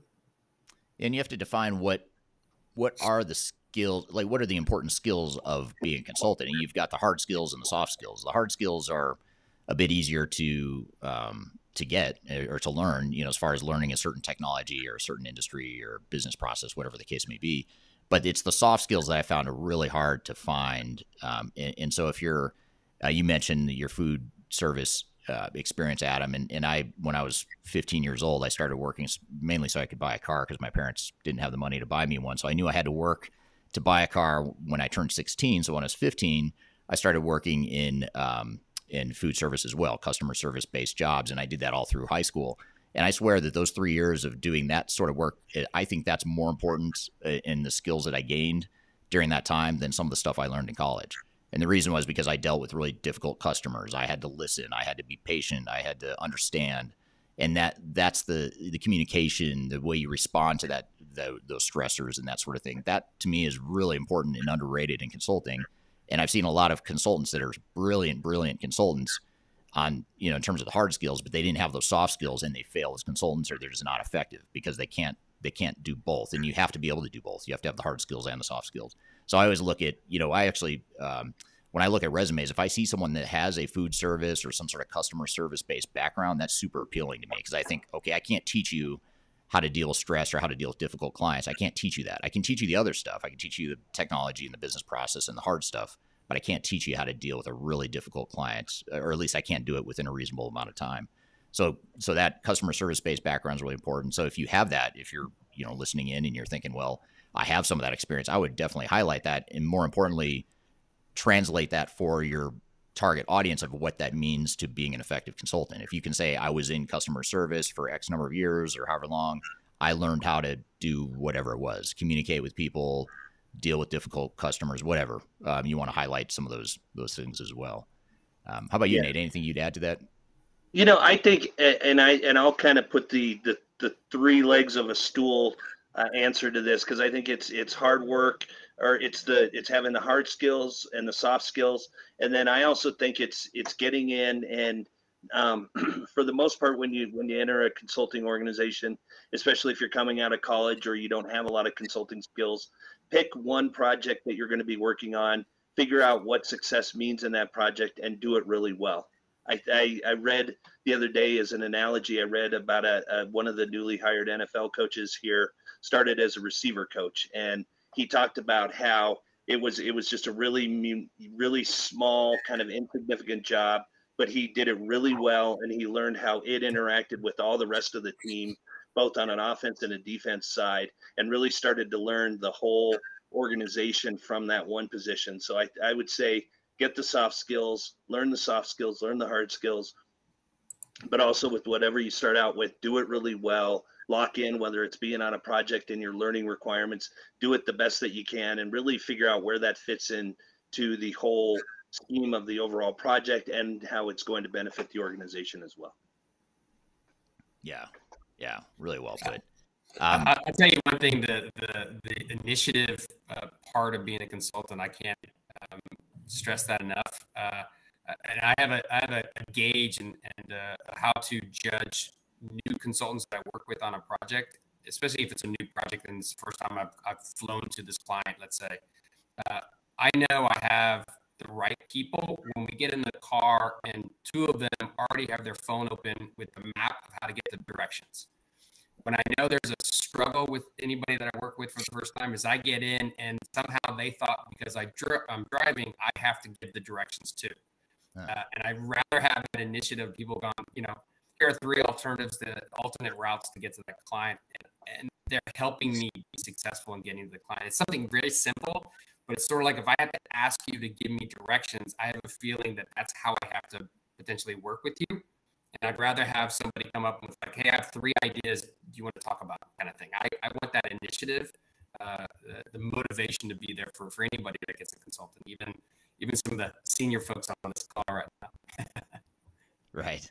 Yeah, it's it's also uh, that's a, that's a really interesting point, Scott. I, I, hadn't thought of that, but it is a good litmus test, and it, it sort of reminds me of uh, you know people people ask me, you know, how do you choose cultural fit? and and we're all about culture at third stage and that's something that's really important to me is making sure that we build a strong culture and i always use the litmus test i use it similar to your your directions to the hotel sort of or directions to the client sort of uh, litmus test is i always use a litmus test of if i get stranded at an airport because my flight gets delayed for say four hours and i'm stuck with you at an airport at a at an airport bar would I enjoy that time? Do I think I would enjoy hanging out, being stuck in an airport with that person? And if I if I answer the question yes, I think I would. Then that's that it's as simple as it sounds. I think that's probably a pretty good cultural fit.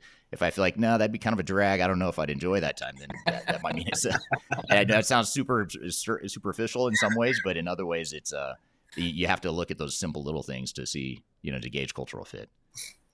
I think oh. something else that I really like to look for is a sense of humility, right? Um, yeah. Ky- Kyler called it. She knew she knows me too well. She's heard me say it too many times. Uh, she knew I was going to bring up the airport thing, so she beat um, me to the punch there you go. Well, uh, humility is a key component of this too, right? Um, and that's enjoyable in an airport when you're stuck there by yourself and not like this is all about me and how miserable this is for me. It's like okay, yeah. this is where we are. Like how miserable you may be stuck in the airport with me is not going to change the fact that you are stuck in an airport with me. right. um, it's also um, important to just understand that um, you're going to make recommendations to clients and they're going to look at you and say, nope. and you got to be able to handle that, right? So, not only handle that and understand that it's the client's prerogative not to take your recommendation if they don't want to, but they understand things that and have a vision of their business that you won't and they probably know things that you don't because you're in they're intentionally not sharing their secret strategies and things like that. So when somebody says that's a great recommendation we are going to ignore it and go the opposite direction that will happen. It happens on the regular. And so your job as a consultant isn't to get upset because you feel like they just insulted you by telling you your recommendation is not the path they'll go, but to say, all right, cool. You know what? You want to go a different direction? Here's how I can help with that instead. I can help you work through the risks of the direction you're going to go. And this is what those look like so that you're enabled. So it's it's not about being right. It's about being service oriented. And a humility to that is something that I've seen some consultants that don't have really struggle with clients who say, "Nope, not not going to do that. We're going to do something totally different." So it's, that's a key component of it that I think is important. Yeah, yeah. I've got I've got a I agree with that by the way, and I've got a closing question I'm going to get to in just a second. But I have to ask this question because I think it's a really good one, and I, will just ask you this, Scott, because I think you might have a unique perspective here. Um, oh shoot, where was it? So it's from AK over on on YouTube. Ask the question of Does having an MBA degree in leadership skills give an edge in a consulting career. And just a backdrop here, I have an MBA at the time in my career. At that time in in the late '90s, it was totally worth it to me, and I'm glad I got my MBA. However, I don't know if I have a good an- a good answer for this now, and so I'd be curious to see what you think, Scott. Is it worth having an MBA? Does it help you in the career of consulting? I, I, it, it kind of goes a little bit piggybacking on what Adam mentioned about where do you want to end up. Uh, I do not think that an MBA is mandatory to get into consulting. I think that being being inquisitive about learning and being able to adopt and to gain traction on anything you do is probably more important. You, if you're smart, if you can absorb um, uh, experiences, you could you could start in consulting much sooner uh, than somebody who is going to work in industry for two, three, four years, go get an MBA, and expect to go work at you know Booz or work at you know uh, uh, some of the elite schools, uh, elite uh, consulting firms. So, but those are rare and far between, right? yeah. It's much better to have practical experience and, and a history of proving that you can uh, overcome obstacles and that you've grown in your role. So, uh, in another way of saying that, if you have 27 years of working in the same role, same department, that's more like two, three years times 10 right? You're not really growing and developing. So if you can prove that as attraction uh, in your in your current job, I think that's going to be much more beneficial. Uh, one nice thing that's going on in, in, the market, at least in the United States, is a very tight uh, labor pool. So if you can demonstrate that you can adapt and get in, get thrown into a situation and be successful, that's probably more important than having a pedigree uh, where the MBA used to be uh, a requirement. I think all of us have a graduate degree. I think, um, and I would say that that's that's great if you want to transition. So if you're in an industry or you're a construction worker and you want to go work in, in consulting, getting an MBA is probably a good track to go because that gives you the, the baseline to get into it. But I think if you're just smart and experienced and show that you've been in situations to to learn and grow, I think that's probably more valuable now than an MBA. Yeah, I do want to point something out though. How many MBAs on the on the call right now? four of them. So all four of us have MBAs. so to um, to qualify that, I think that this is a correlation rather than a causation type of thing, right? The f- type of folks who go and get an MBA are they're inquisitive by nature. They are seeking knowledge, which is a great skill set to have for a consultant and highly um, correlated towards success. So an MBA doesn't mean that you're on a consultant track, and you don't have to have an MBA to be on a consultant track, but they are correlated in nature because they share some of the same types of skill sets and inquisitive natures that um, drive both industries. So I think that's important to note. Um, but at the same time, um, you know, it's um, background comes in many different forms. You know, diversity of background is a key component to a large consulting firm. Um, and something that we look for at third stage as well. So it's not like we say, all right, that person is an MBA, they get a job. It's a can they add value with the diversity of their background that they bring to the table. Let me qualify because uh, I I'm, I'm not disagreeing with you, Adam. It's that education is important. The degree is less. Education yes. is very important. I have I have many degrees and many certifications, so I'm not speaking from a, a platform of just wing it and, and just get job experience. Uh, it's education, learn and and use that correctly. I, I know I've had uh, technical folks that I've worked with that have 15 different acronyms after their name. They couldn't talk in a meeting. They couldn't lead somebody at all, right? So education or degrees just for the sake of it, maybe not. But if you parlay that into what you know, who you are, you can probably be successful in a lot of different avenues. Yep, Yeah. agreed. And there's a lot of ways to get the skills you need too. You know, beyond an MBA, you've got you know PMP certifications or ProSci certification if you're interested in change management. There's Lean Six Sigma certifications. There's a lot of you know lower hanging fruit, I guess you could say. Um, if you're willing to invest some time and money, maybe not two years for an MBA and however much money it costs to get an MBA nowadays.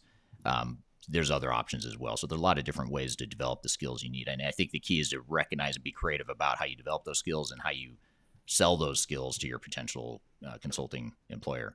So um, really good stuff. I really appreciate your guys' time. We time flies by when you're talking about something fun like this, but uh, we are up against our our uh, top of the hour here, so uh, we'll wrap it up. But I, I want to thank you guys for for your unique perspectives, and for those of you listening on the audience, if you are interested in careers at Third Stage Consulting, we are growing very aggressively, very quickly, and we are constantly growing our team. We'd love to hear from you. You can email any of actually you could ping any of the four of us on LinkedIn. So if you find us on LinkedIn, you can ping any of the four of us that are here on the panel, uh, or you can email work at thirdstage-consulting.com. All right, thanks, guys. Thanks for being here. That was a great conversation. Time flies when you're having fun, and we definitely could have spent a lot more time on that topic. In fact, we are going to spend a little bit more time on that topic. Just Kyler and I, we're going to take a quick break, and we're going to come back and, and uh, dive into some of those uh, threads a little bit more and, and, cover a couple other things here. But first, we're going to take a quick break. You're listening to Transformation Ground Control.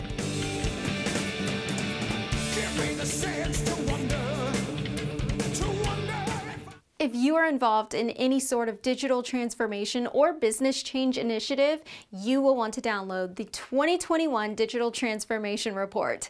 With its comprehensive overview of business and technology trends and best practices, this report is a must have guide for any transformation project or executive team. Download this free report by visiting Third Stage Consulting at thirdstage consulting.com. You can also visit our website to learn more about us or download independent reports, videos, and other best practices. Again, visit thirdstage-consulting.com today to learn how to take your transformation to the third stage of success.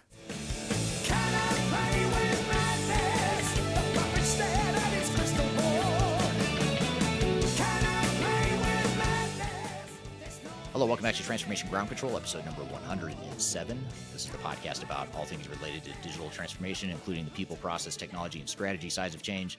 Thank you for being here today. We just had our guest on the show, our panel discussion to talk about how to launch a career in consulting. Uh, what were some of your thoughts and takeaways from that conversation, Kyler? Well, it's a it's an interesting dynamic because you have um, some folks that have spent their entire careers as consultants and then you have others that had worked on the industry side too and you see kind of how those ebb and flow together. Um, so the experience piece of that i think is is nice in just saying that you you can be a career consultant but you can also have a career on the enterprise side or on the industry side and come over to consulting if that's something that you feel as though you know is the right choice for you. Um, and a, a lot of kind of entrepreneurial skills and observations there of you know the the need for learning of the need for um, understanding different businesses and the passion around that.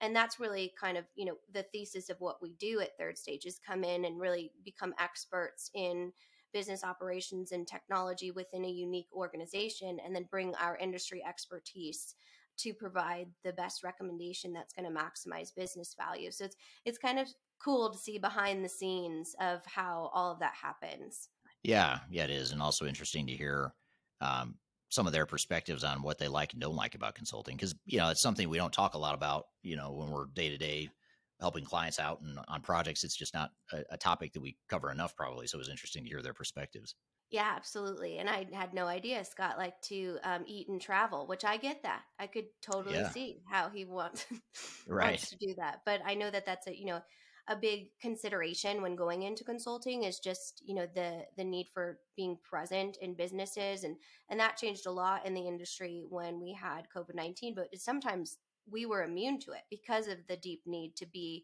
with our clients on the ground in their manufacturing or distribution centers um, and i think scott janke is really a, a a, a, key to um, case study success there is he has the keys to many of our clients' buildings. So right, yeah, he does.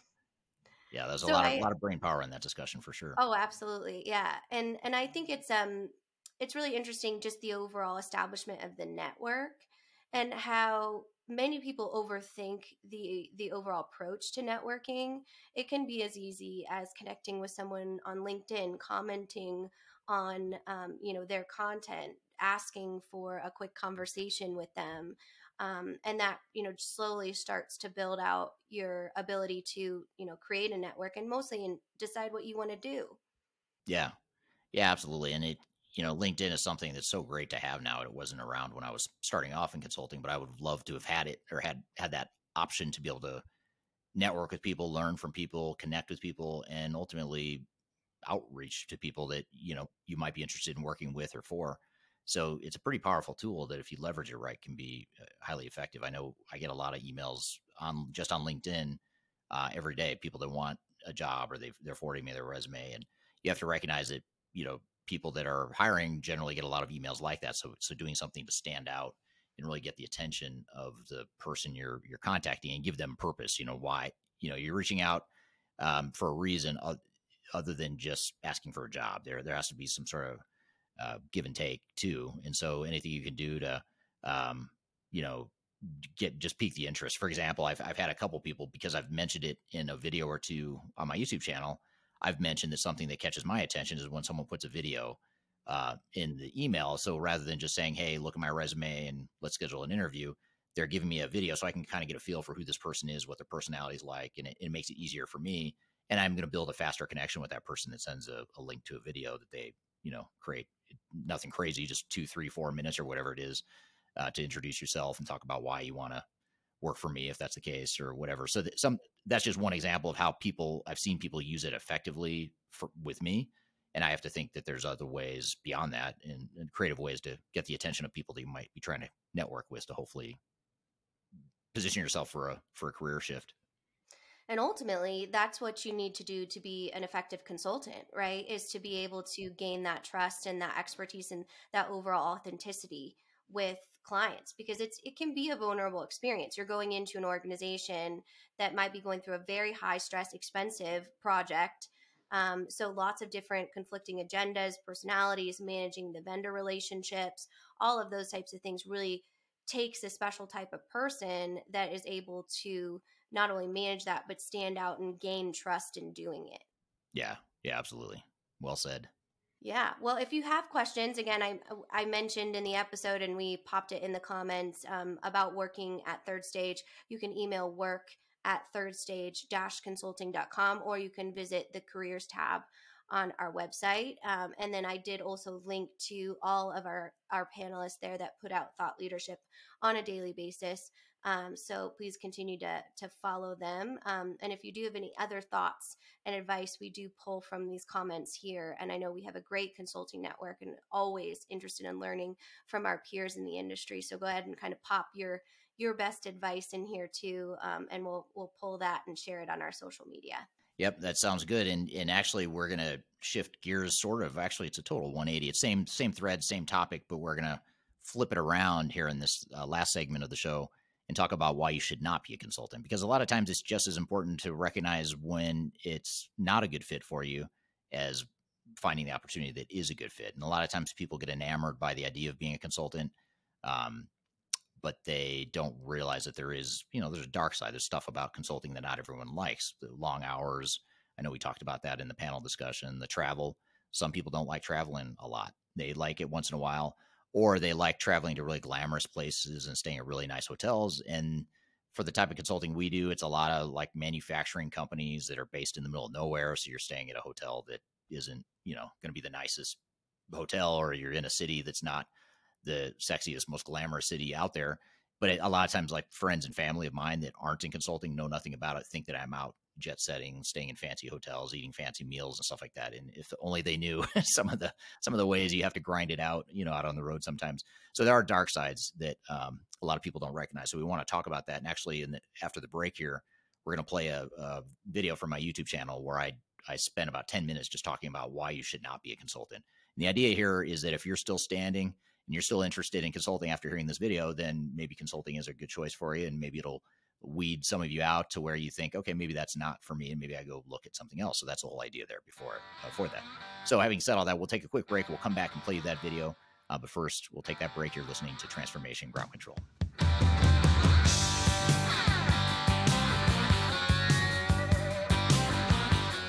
Are you looking to stay ahead of the curve in the ever changing landscape of digital transformation? then you need our newly released 2023 Digital Transformation Report.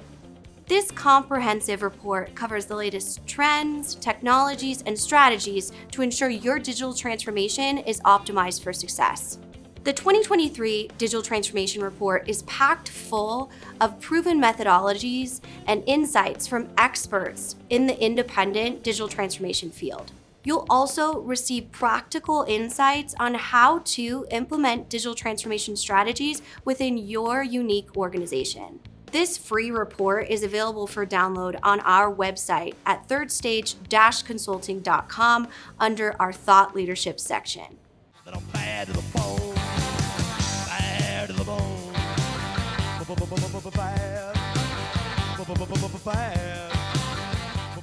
Hello, welcome back to Transformation Ground Control, episode number 107. You can find new episodes every Wednesday on YouTube, LinkedIn, Facebook, Twitter, and audio podcast platforms throughout the world. And we are going to play you a clip here, real quick, uh, from my YouTube channel, a video that's called Why You Should Not Be a Consultant. And the idea here is to share with you some of the things that you may not like about consulting if that's a career you're thinking about. And if you still like the idea of consulting, even after hearing this video, then maybe it is the right choice for you. So we'll play this clip and then we'll come back and discuss it. But let's roll this clip called uh, Why You Should Not Be a Consultant from my YouTube channel. I've been a consultant for 25 years now, and I'm here to tell you that you should not be a consultant. I'm going to talk about why here today. My name is Eric Kimberling. I'm the CEO of Third Stage Consulting. We're an independent consulting firm that helps clients throughout the world with their digital transformation journeys. And back in the late 1990s, I started my career unwillingly as a consultant. I found a job at Price Waterhouse after coming out of grad school and actually turned out to really enjoy consulting. Having said that, though, there's a lot of reasons why you should not be a consultant. And to be fair, there's a lot of reasons why you should be a consultant. So I'm actually going to talk about both here today, starting with why you should be a consultant, but I'm also going to talk about later why you should not be a consultant and some of the things to think about. And stay tuned to the end of the video because at the end, I'm going to talk about how to determine whether or not consulting is right for you once I've gone through some of those pros and cons. So, to start, let's talk about what the positives are, the pros of being a consultant. And first and foremost, as a consultant, you get to make a big impact on organizations. You could work internally at an organization and have the same skill set and have the same advice you might give to your internal team. But if you're an outside consultant, you could have the same skill set and the same competencies and come in and have just a different impact. People look to you as an expert they typically are hiring consultants because they want to go through some sort of change and they're looking for direction and advice. So it's an opportunity to really affect and influence how big, massive, influential organizations throughout the world operate. And that can be very exciting. For example, many of the clients we work with at Third Stage are for profit companies that produce really cool stuff. They manufacture really cool products. Others are nonprofits that are furthering society. Others are government entities that are helping people. So there's a lot of indirect end results that you get a lot of benefit from or a lot of joy from as a consultant. Most of the challenges that consultants are asked to fix are very challenging and rewarding. So you're solving complex problems, you get to really stretch your brain, you're constantly learning, and you're constantly learning new industries and how businesses operate, the operational dynamics, organizational dynamics, technology dynamics. And it really is a space where I don't think you would ever fully master the area of consulting or the art of consulting. There's just so many different industries to learn, and even within one industry, you have so many different types of companies and cultures and operational models, and it's just a fascinating place to be. So it is very rewarding. You learn a lot, and that can be a benefit of being a consultant. By being a consultant, you're oftentimes setting yourself up to be successful in whatever career you might pursue post consulting. And it's a good resume builder. So if you have worked with helping some leading organizations throughout the world solve complex problems, you're going to be a lot more marketable, a lot more desirable to other organizations in the future. You may decide in the future you don't want to be a consultant anymore, you're tired of the travel, maybe the stress catches up to you, the long hours catch up to you, whatever the case may be, in which case having that consulting background will help set you up for success in the future. Now, if you're intrigued by emerging technologies as I am, it can be a really fascinating space in consulting to learn about these emerging technologies. And I mentioned before how you're constantly learning about new industries, new businesses, new cultures, but you're also learning about new technologies, whether it's artificial intelligence, data analytics, or robotics, or machine learning, ERP systems, whatever it may be, you're constantly forced to learn new technologies. And if you want to be effective, you're going to constantly stay on the cutting edge of where technology is headed and you're going to stay on the cutting edge of understanding how technology works within complex organizations. So if you enjoy technology and you enjoy learning different things and you don't want to be limited or constrained by what any one organization might use internally within their organization, consulting can be a great way to open your mind to other types of technologies and things to learn within those spaces. Now, I just talked about some of the good aspects of consulting, some of the pros, but there's also some downside risk. And that's really what I want to focus here today, or what are those downsides or the cons of being a consultant? And the first is that it's a lot of hard work. A lot of people that don't have strong work ethics and don't like working long hours don't succeed in consulting because it's just too much. Uh, if you value the 40 hour work week and eight to five work life balance and weekends off and holidays off all the time, consulting may not be for you. There's a lot of pressure. There's client demands that can catch up to you. And if you're not prepared for that, or if you don't want to work hard, it's not going to be a good fit for you. So if you're really valuing a lifestyle balance or work life balance, and you value that more than you value career exposure and long term career growth potential, consulting may not be the right fit for you.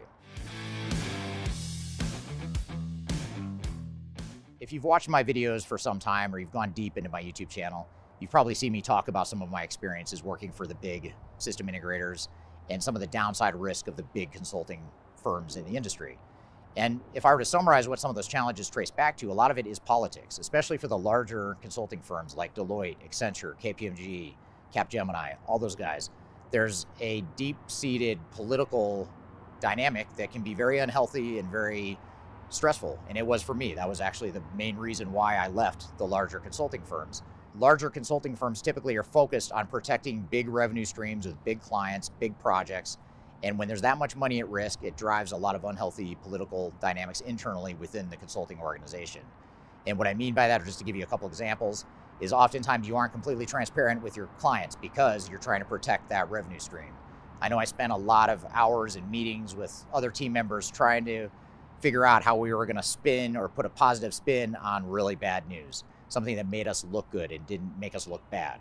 So we spent more time doing that rather than focusing on how to solve the client's problems.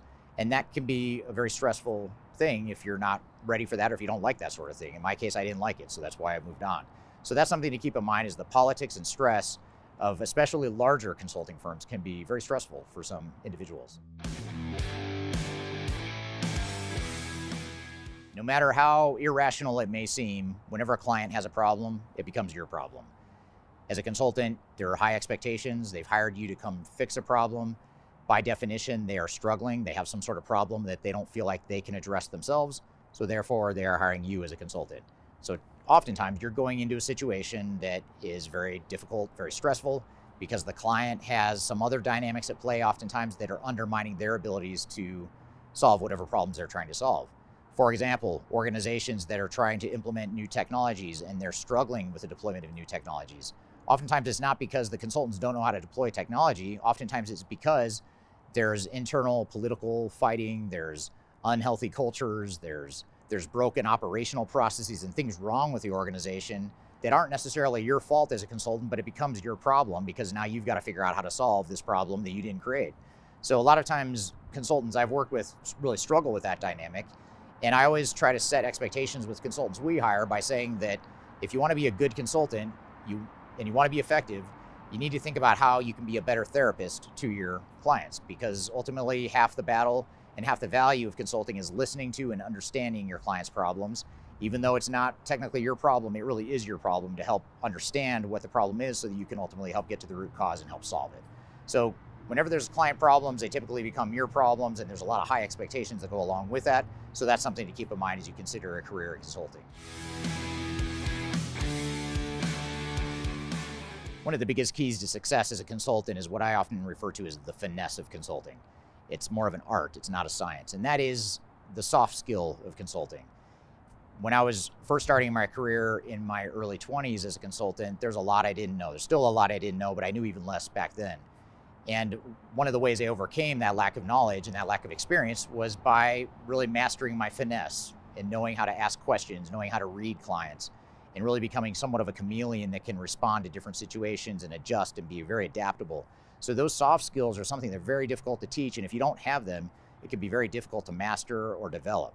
So you really need to look at yourself and understand not only do you have the, the hard skills, the tangible skills, the technology skills, the understanding of business processes, all the stuff that's important and good stuff, but do you also have those soft skills? And if you don't have those soft skills or you don't like the soft skills or demonstrating those soft skills, you may want to rethink a career in consulting.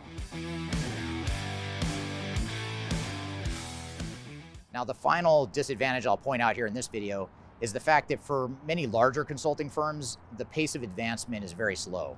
You have to demonstrate a certain amount of tenure before you can move up within the organization. In fact, I grew very impatient, especially being in my early to mid 20s, early in my career, to where I felt like I could do a lot more than what I was being allowed to do at one of the big consulting firms, which is another reason why I left the big consulting firm to go to a smaller one. So you may want to rethink if you're looking at one of the big, massive consulting firms and upward advancement and quick upward advancement is important to you and you want to constantly challenge yourself, be sure you really think through that dynamic because big consulting firms are designed to ensure that no one fails on the project.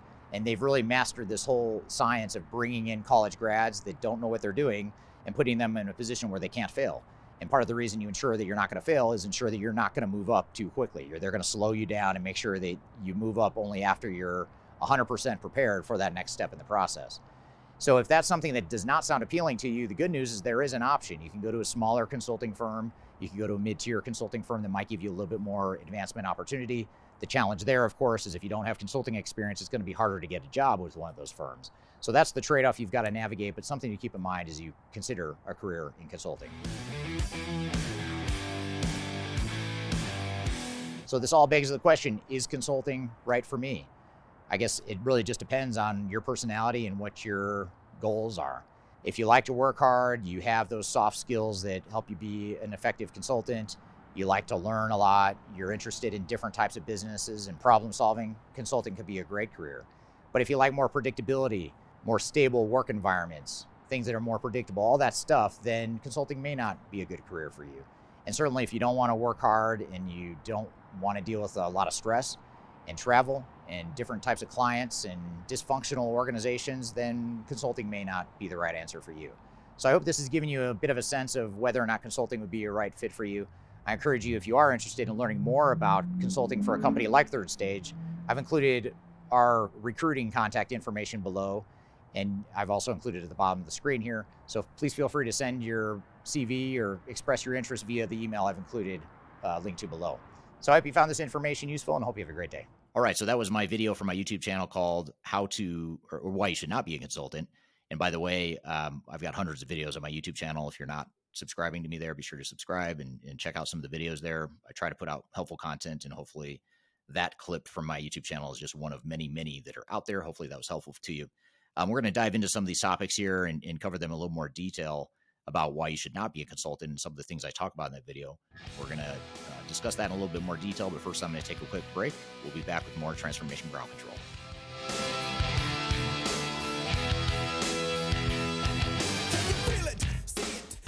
Interested in working for a company that truly values your unique skills and experience? Here at Third Stage, we don't hire based on resumes alone.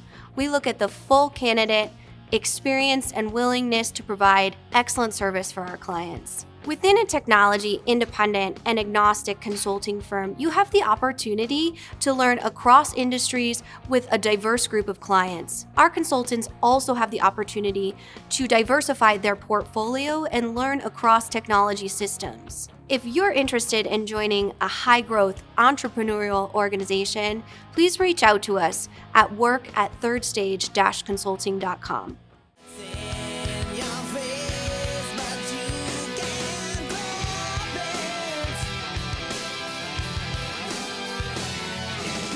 Hello, welcome back to Transformation Ground Control, episode number 107. I'm here with Kyler Cheatham, and we just played this video, Kyler, called "Why You Should Not Be a Consultant." What What were your thoughts? Does it make you want to be a consultant or not want to be a consultant after well, watching yeah, me definitely. But I, I feel like I'm, you know, I am, as I always say, a corporate dropout. Which, um, Right. so I consulting is right for me in in that um, I love all of the pros and all of the cons work fine for me as well. Um, but just as a programming note, so you can find this uh, blog as well on our website. We have a table of contents that goes through each step um, or each pro and con that Eric listed out if you are interested in kind of garnering that and, and reading it through in more detail. So that's on our website as well. Um, so I, I want to kind of talk about um, some of the additional cons that you might not have touched on um, in the conversation. And the one I want to start with is politics. And I almost wish we would have asked this a little bit more in um, our discussion because I know that team has a wealth of experience in kind of navigating the politics and the client problems are your problems, like you say in in the video. So can you talk a little bit more about that? Yeah. So, I mean, one of the benefits of being a consultant is you don't get caught up in day to day politics, generally speaking, unless, of course, your consulting firm has politics. Um, a lot of the big consulting firms, there was a ton of politics when I was there, and I think that's still the case. There's a lot of internal politics at big consulting firms, but generally speaking, uh, you're somewhat shielded from politics of your client organizations because you you don't live there. You're not there every day. You're not you know part of that political climate. But it inevitably affects you as a consultant because you have to understand the political climate. You may not got, get caught up in it personally, uh, and you shouldn't get caught up in it personally. If you do, then there's there's a problem with how, you're navigating the consulting or the consultant and client relationship. But I'd say that there is a lot you need to be aware of because there's you have to understand. I think at the end of the day, you just it's it's about empathizing and understanding. So understanding why someone, for example, is just being crazy. You know, why is this person being so demanding and just being flat out crazy? Well, it's usually not because the person's just crazy. It's usually because there's something there. There's something underlying it. It's because that person is feeling the heat. They're on the hot seat. Uh, perhaps the project manager before them or the executive sponsor before them failed and got fired and they're feeling the heat of having to now come in and clean up a situation and they're taking it out on you because you're the consultant and you know they feel safe with you or comfortable with you and so you know it's hard not to internalize some of that some of that stress and and feel the politics and, and feel the organizational realities but you have to understand it so that you can help the client through it um, not that you want to necessarily judge whether the political climate is good or bad although it, it could affect your change program but you do need to understand it so you can so you can just empathize with your client to be able to help them through the process And and two, kind of that goes in with your number seven point. That is, the client problems are your problems, which also kind of goes into your number five point, which is it's hard work.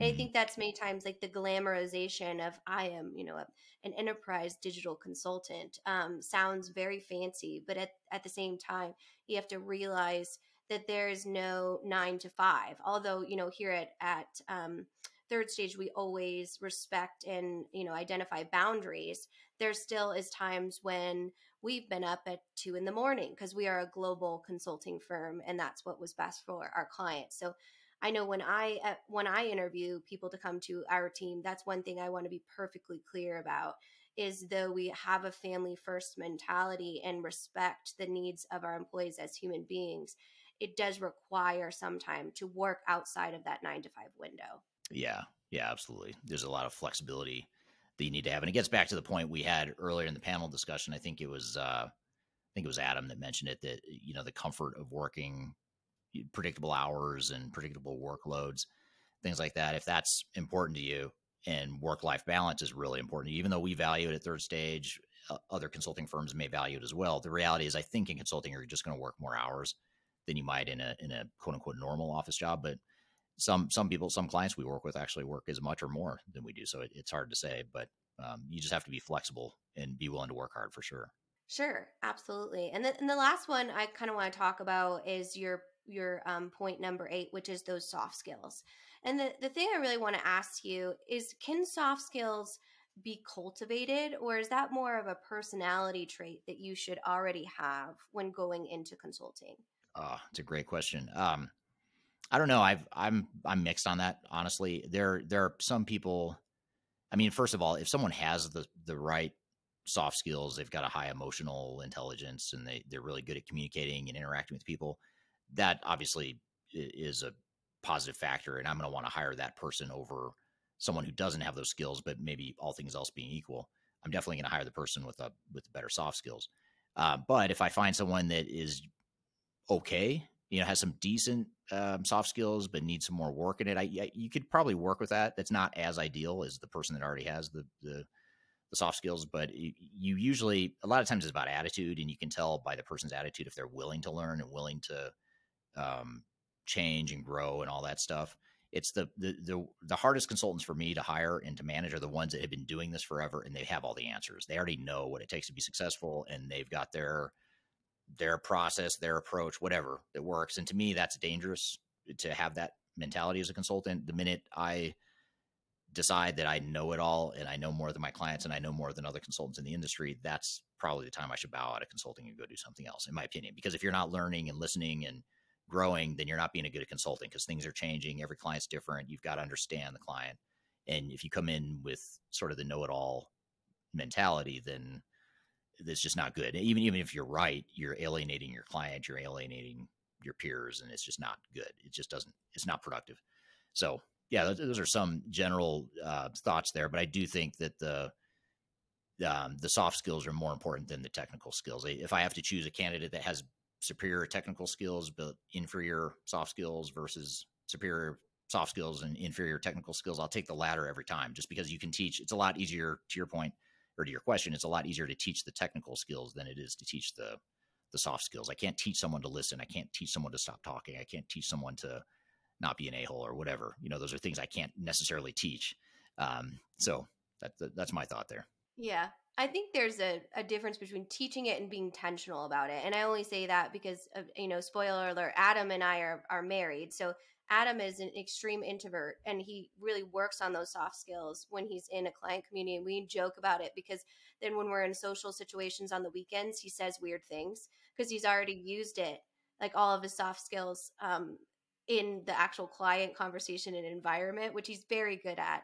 Um, for example, it was our son's fourth birthday party this last weekend, and this very nice family was like, "Oh, we got him a bunch of books," and Adam goes, "Yeah, he's not really a big reader."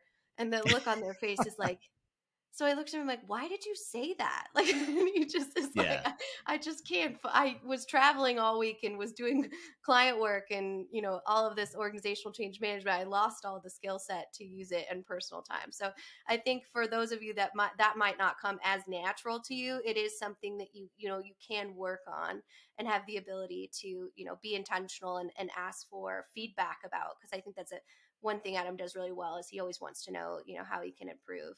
Yeah, that's a great point, and and I think um, the introvert extrovert conversation is worth maybe just building on real quickly. But the, you know, I'm an introvert as well, um, and I, it's hard for me. And it, early in my career, it was really hard for me to overcome that or to to bring out the extroverted side of me. And it's still hard for me. And I'm still drained at the end of the day. And I still say weird, random things like Adam did you. I'll say to my wife or kids or whatever, or those around me, because I've used up all my emotional uh, energy dealing with clients or traveling or whatever. Um, so for me, it's, you know, it, it's hard. So I think if you're an introvert, you sh- I'm not saying don't be a consultant because I'm an introvert and I love it. And I think I'm pretty good at it um, despite the fact that I'm an introvert. But I think you do have to work harder as an as an introvert to to work outside your shell and to be collaborative and to interact well with clients and sort of be on from a from a uh, social you know communication perspective. So it is something worth noting. I think extroverts in general might have an easier time adjusting to consulting because of the fast pace and the constant communication and things like that. For for us introverts, it can be a little more draining at times. Absolutely. Well, all great advice here. And I know you share some of your resources in the video and then also on the blog page as well, um, which are helpful in just kind of checking out to see if consulting is right for you. Um, so you can head to our website and check those out. Also, downloading our uh, 2023 digital transformation report has a wealth of kind of knowledge and, and um, look into what we actually do for our clients. Um, so if that's of interest for you, we always love to hear your feedback. You can email me directly at kyler.cheatham at thirdstage-consulting.com. I always love to hear from all of you. You give me such great um, advice on on um, things we should be talking about. Um, and then also, if you are interested in working with Third Stage, you can email us at work at thirdstage-consulting.com. But thank you, Eric, and thank you to our panelists for kind of sharing your insight. Um, I know I learned a lot even as a you know consultant on the third stage team, and uh, definitely great to hear from your overall experience. Yeah, yeah, I appreciate that having the panel. It was good. I learned a lot from that conversation as well, and uh, hopefully it helped the audience here. And um, you know, it just to reiterate your point, Kyler, if you are interested in working for Third Stage, we'd love to hear for, from you. So uh, please feel free to reach out. We're growing uh, aggressively throughout the world in, in all four offices, but especially here in the US. We're growing very quickly in North America, but we've got team members in Europe, uh, Africa, and Asia Pacific as well. So if you're in any of those regions as well, we'd love to hear from you. So be sure to, to reach out. So thank you everyone for being here this week. Really appreciate it. Uh, thank you, Kyler, for another great episode. And uh, we'll look forward to seeing you next Wednesday. Every Wednesday, new episodes on LinkedIn, YouTube, Facebook, Twitter, as well as audio podcast platforms throughout the world. Be sure to join us again next week for episode number 108. So Hope you all have a great week in the meantime. We'll see you next week on Transformation Ground Control.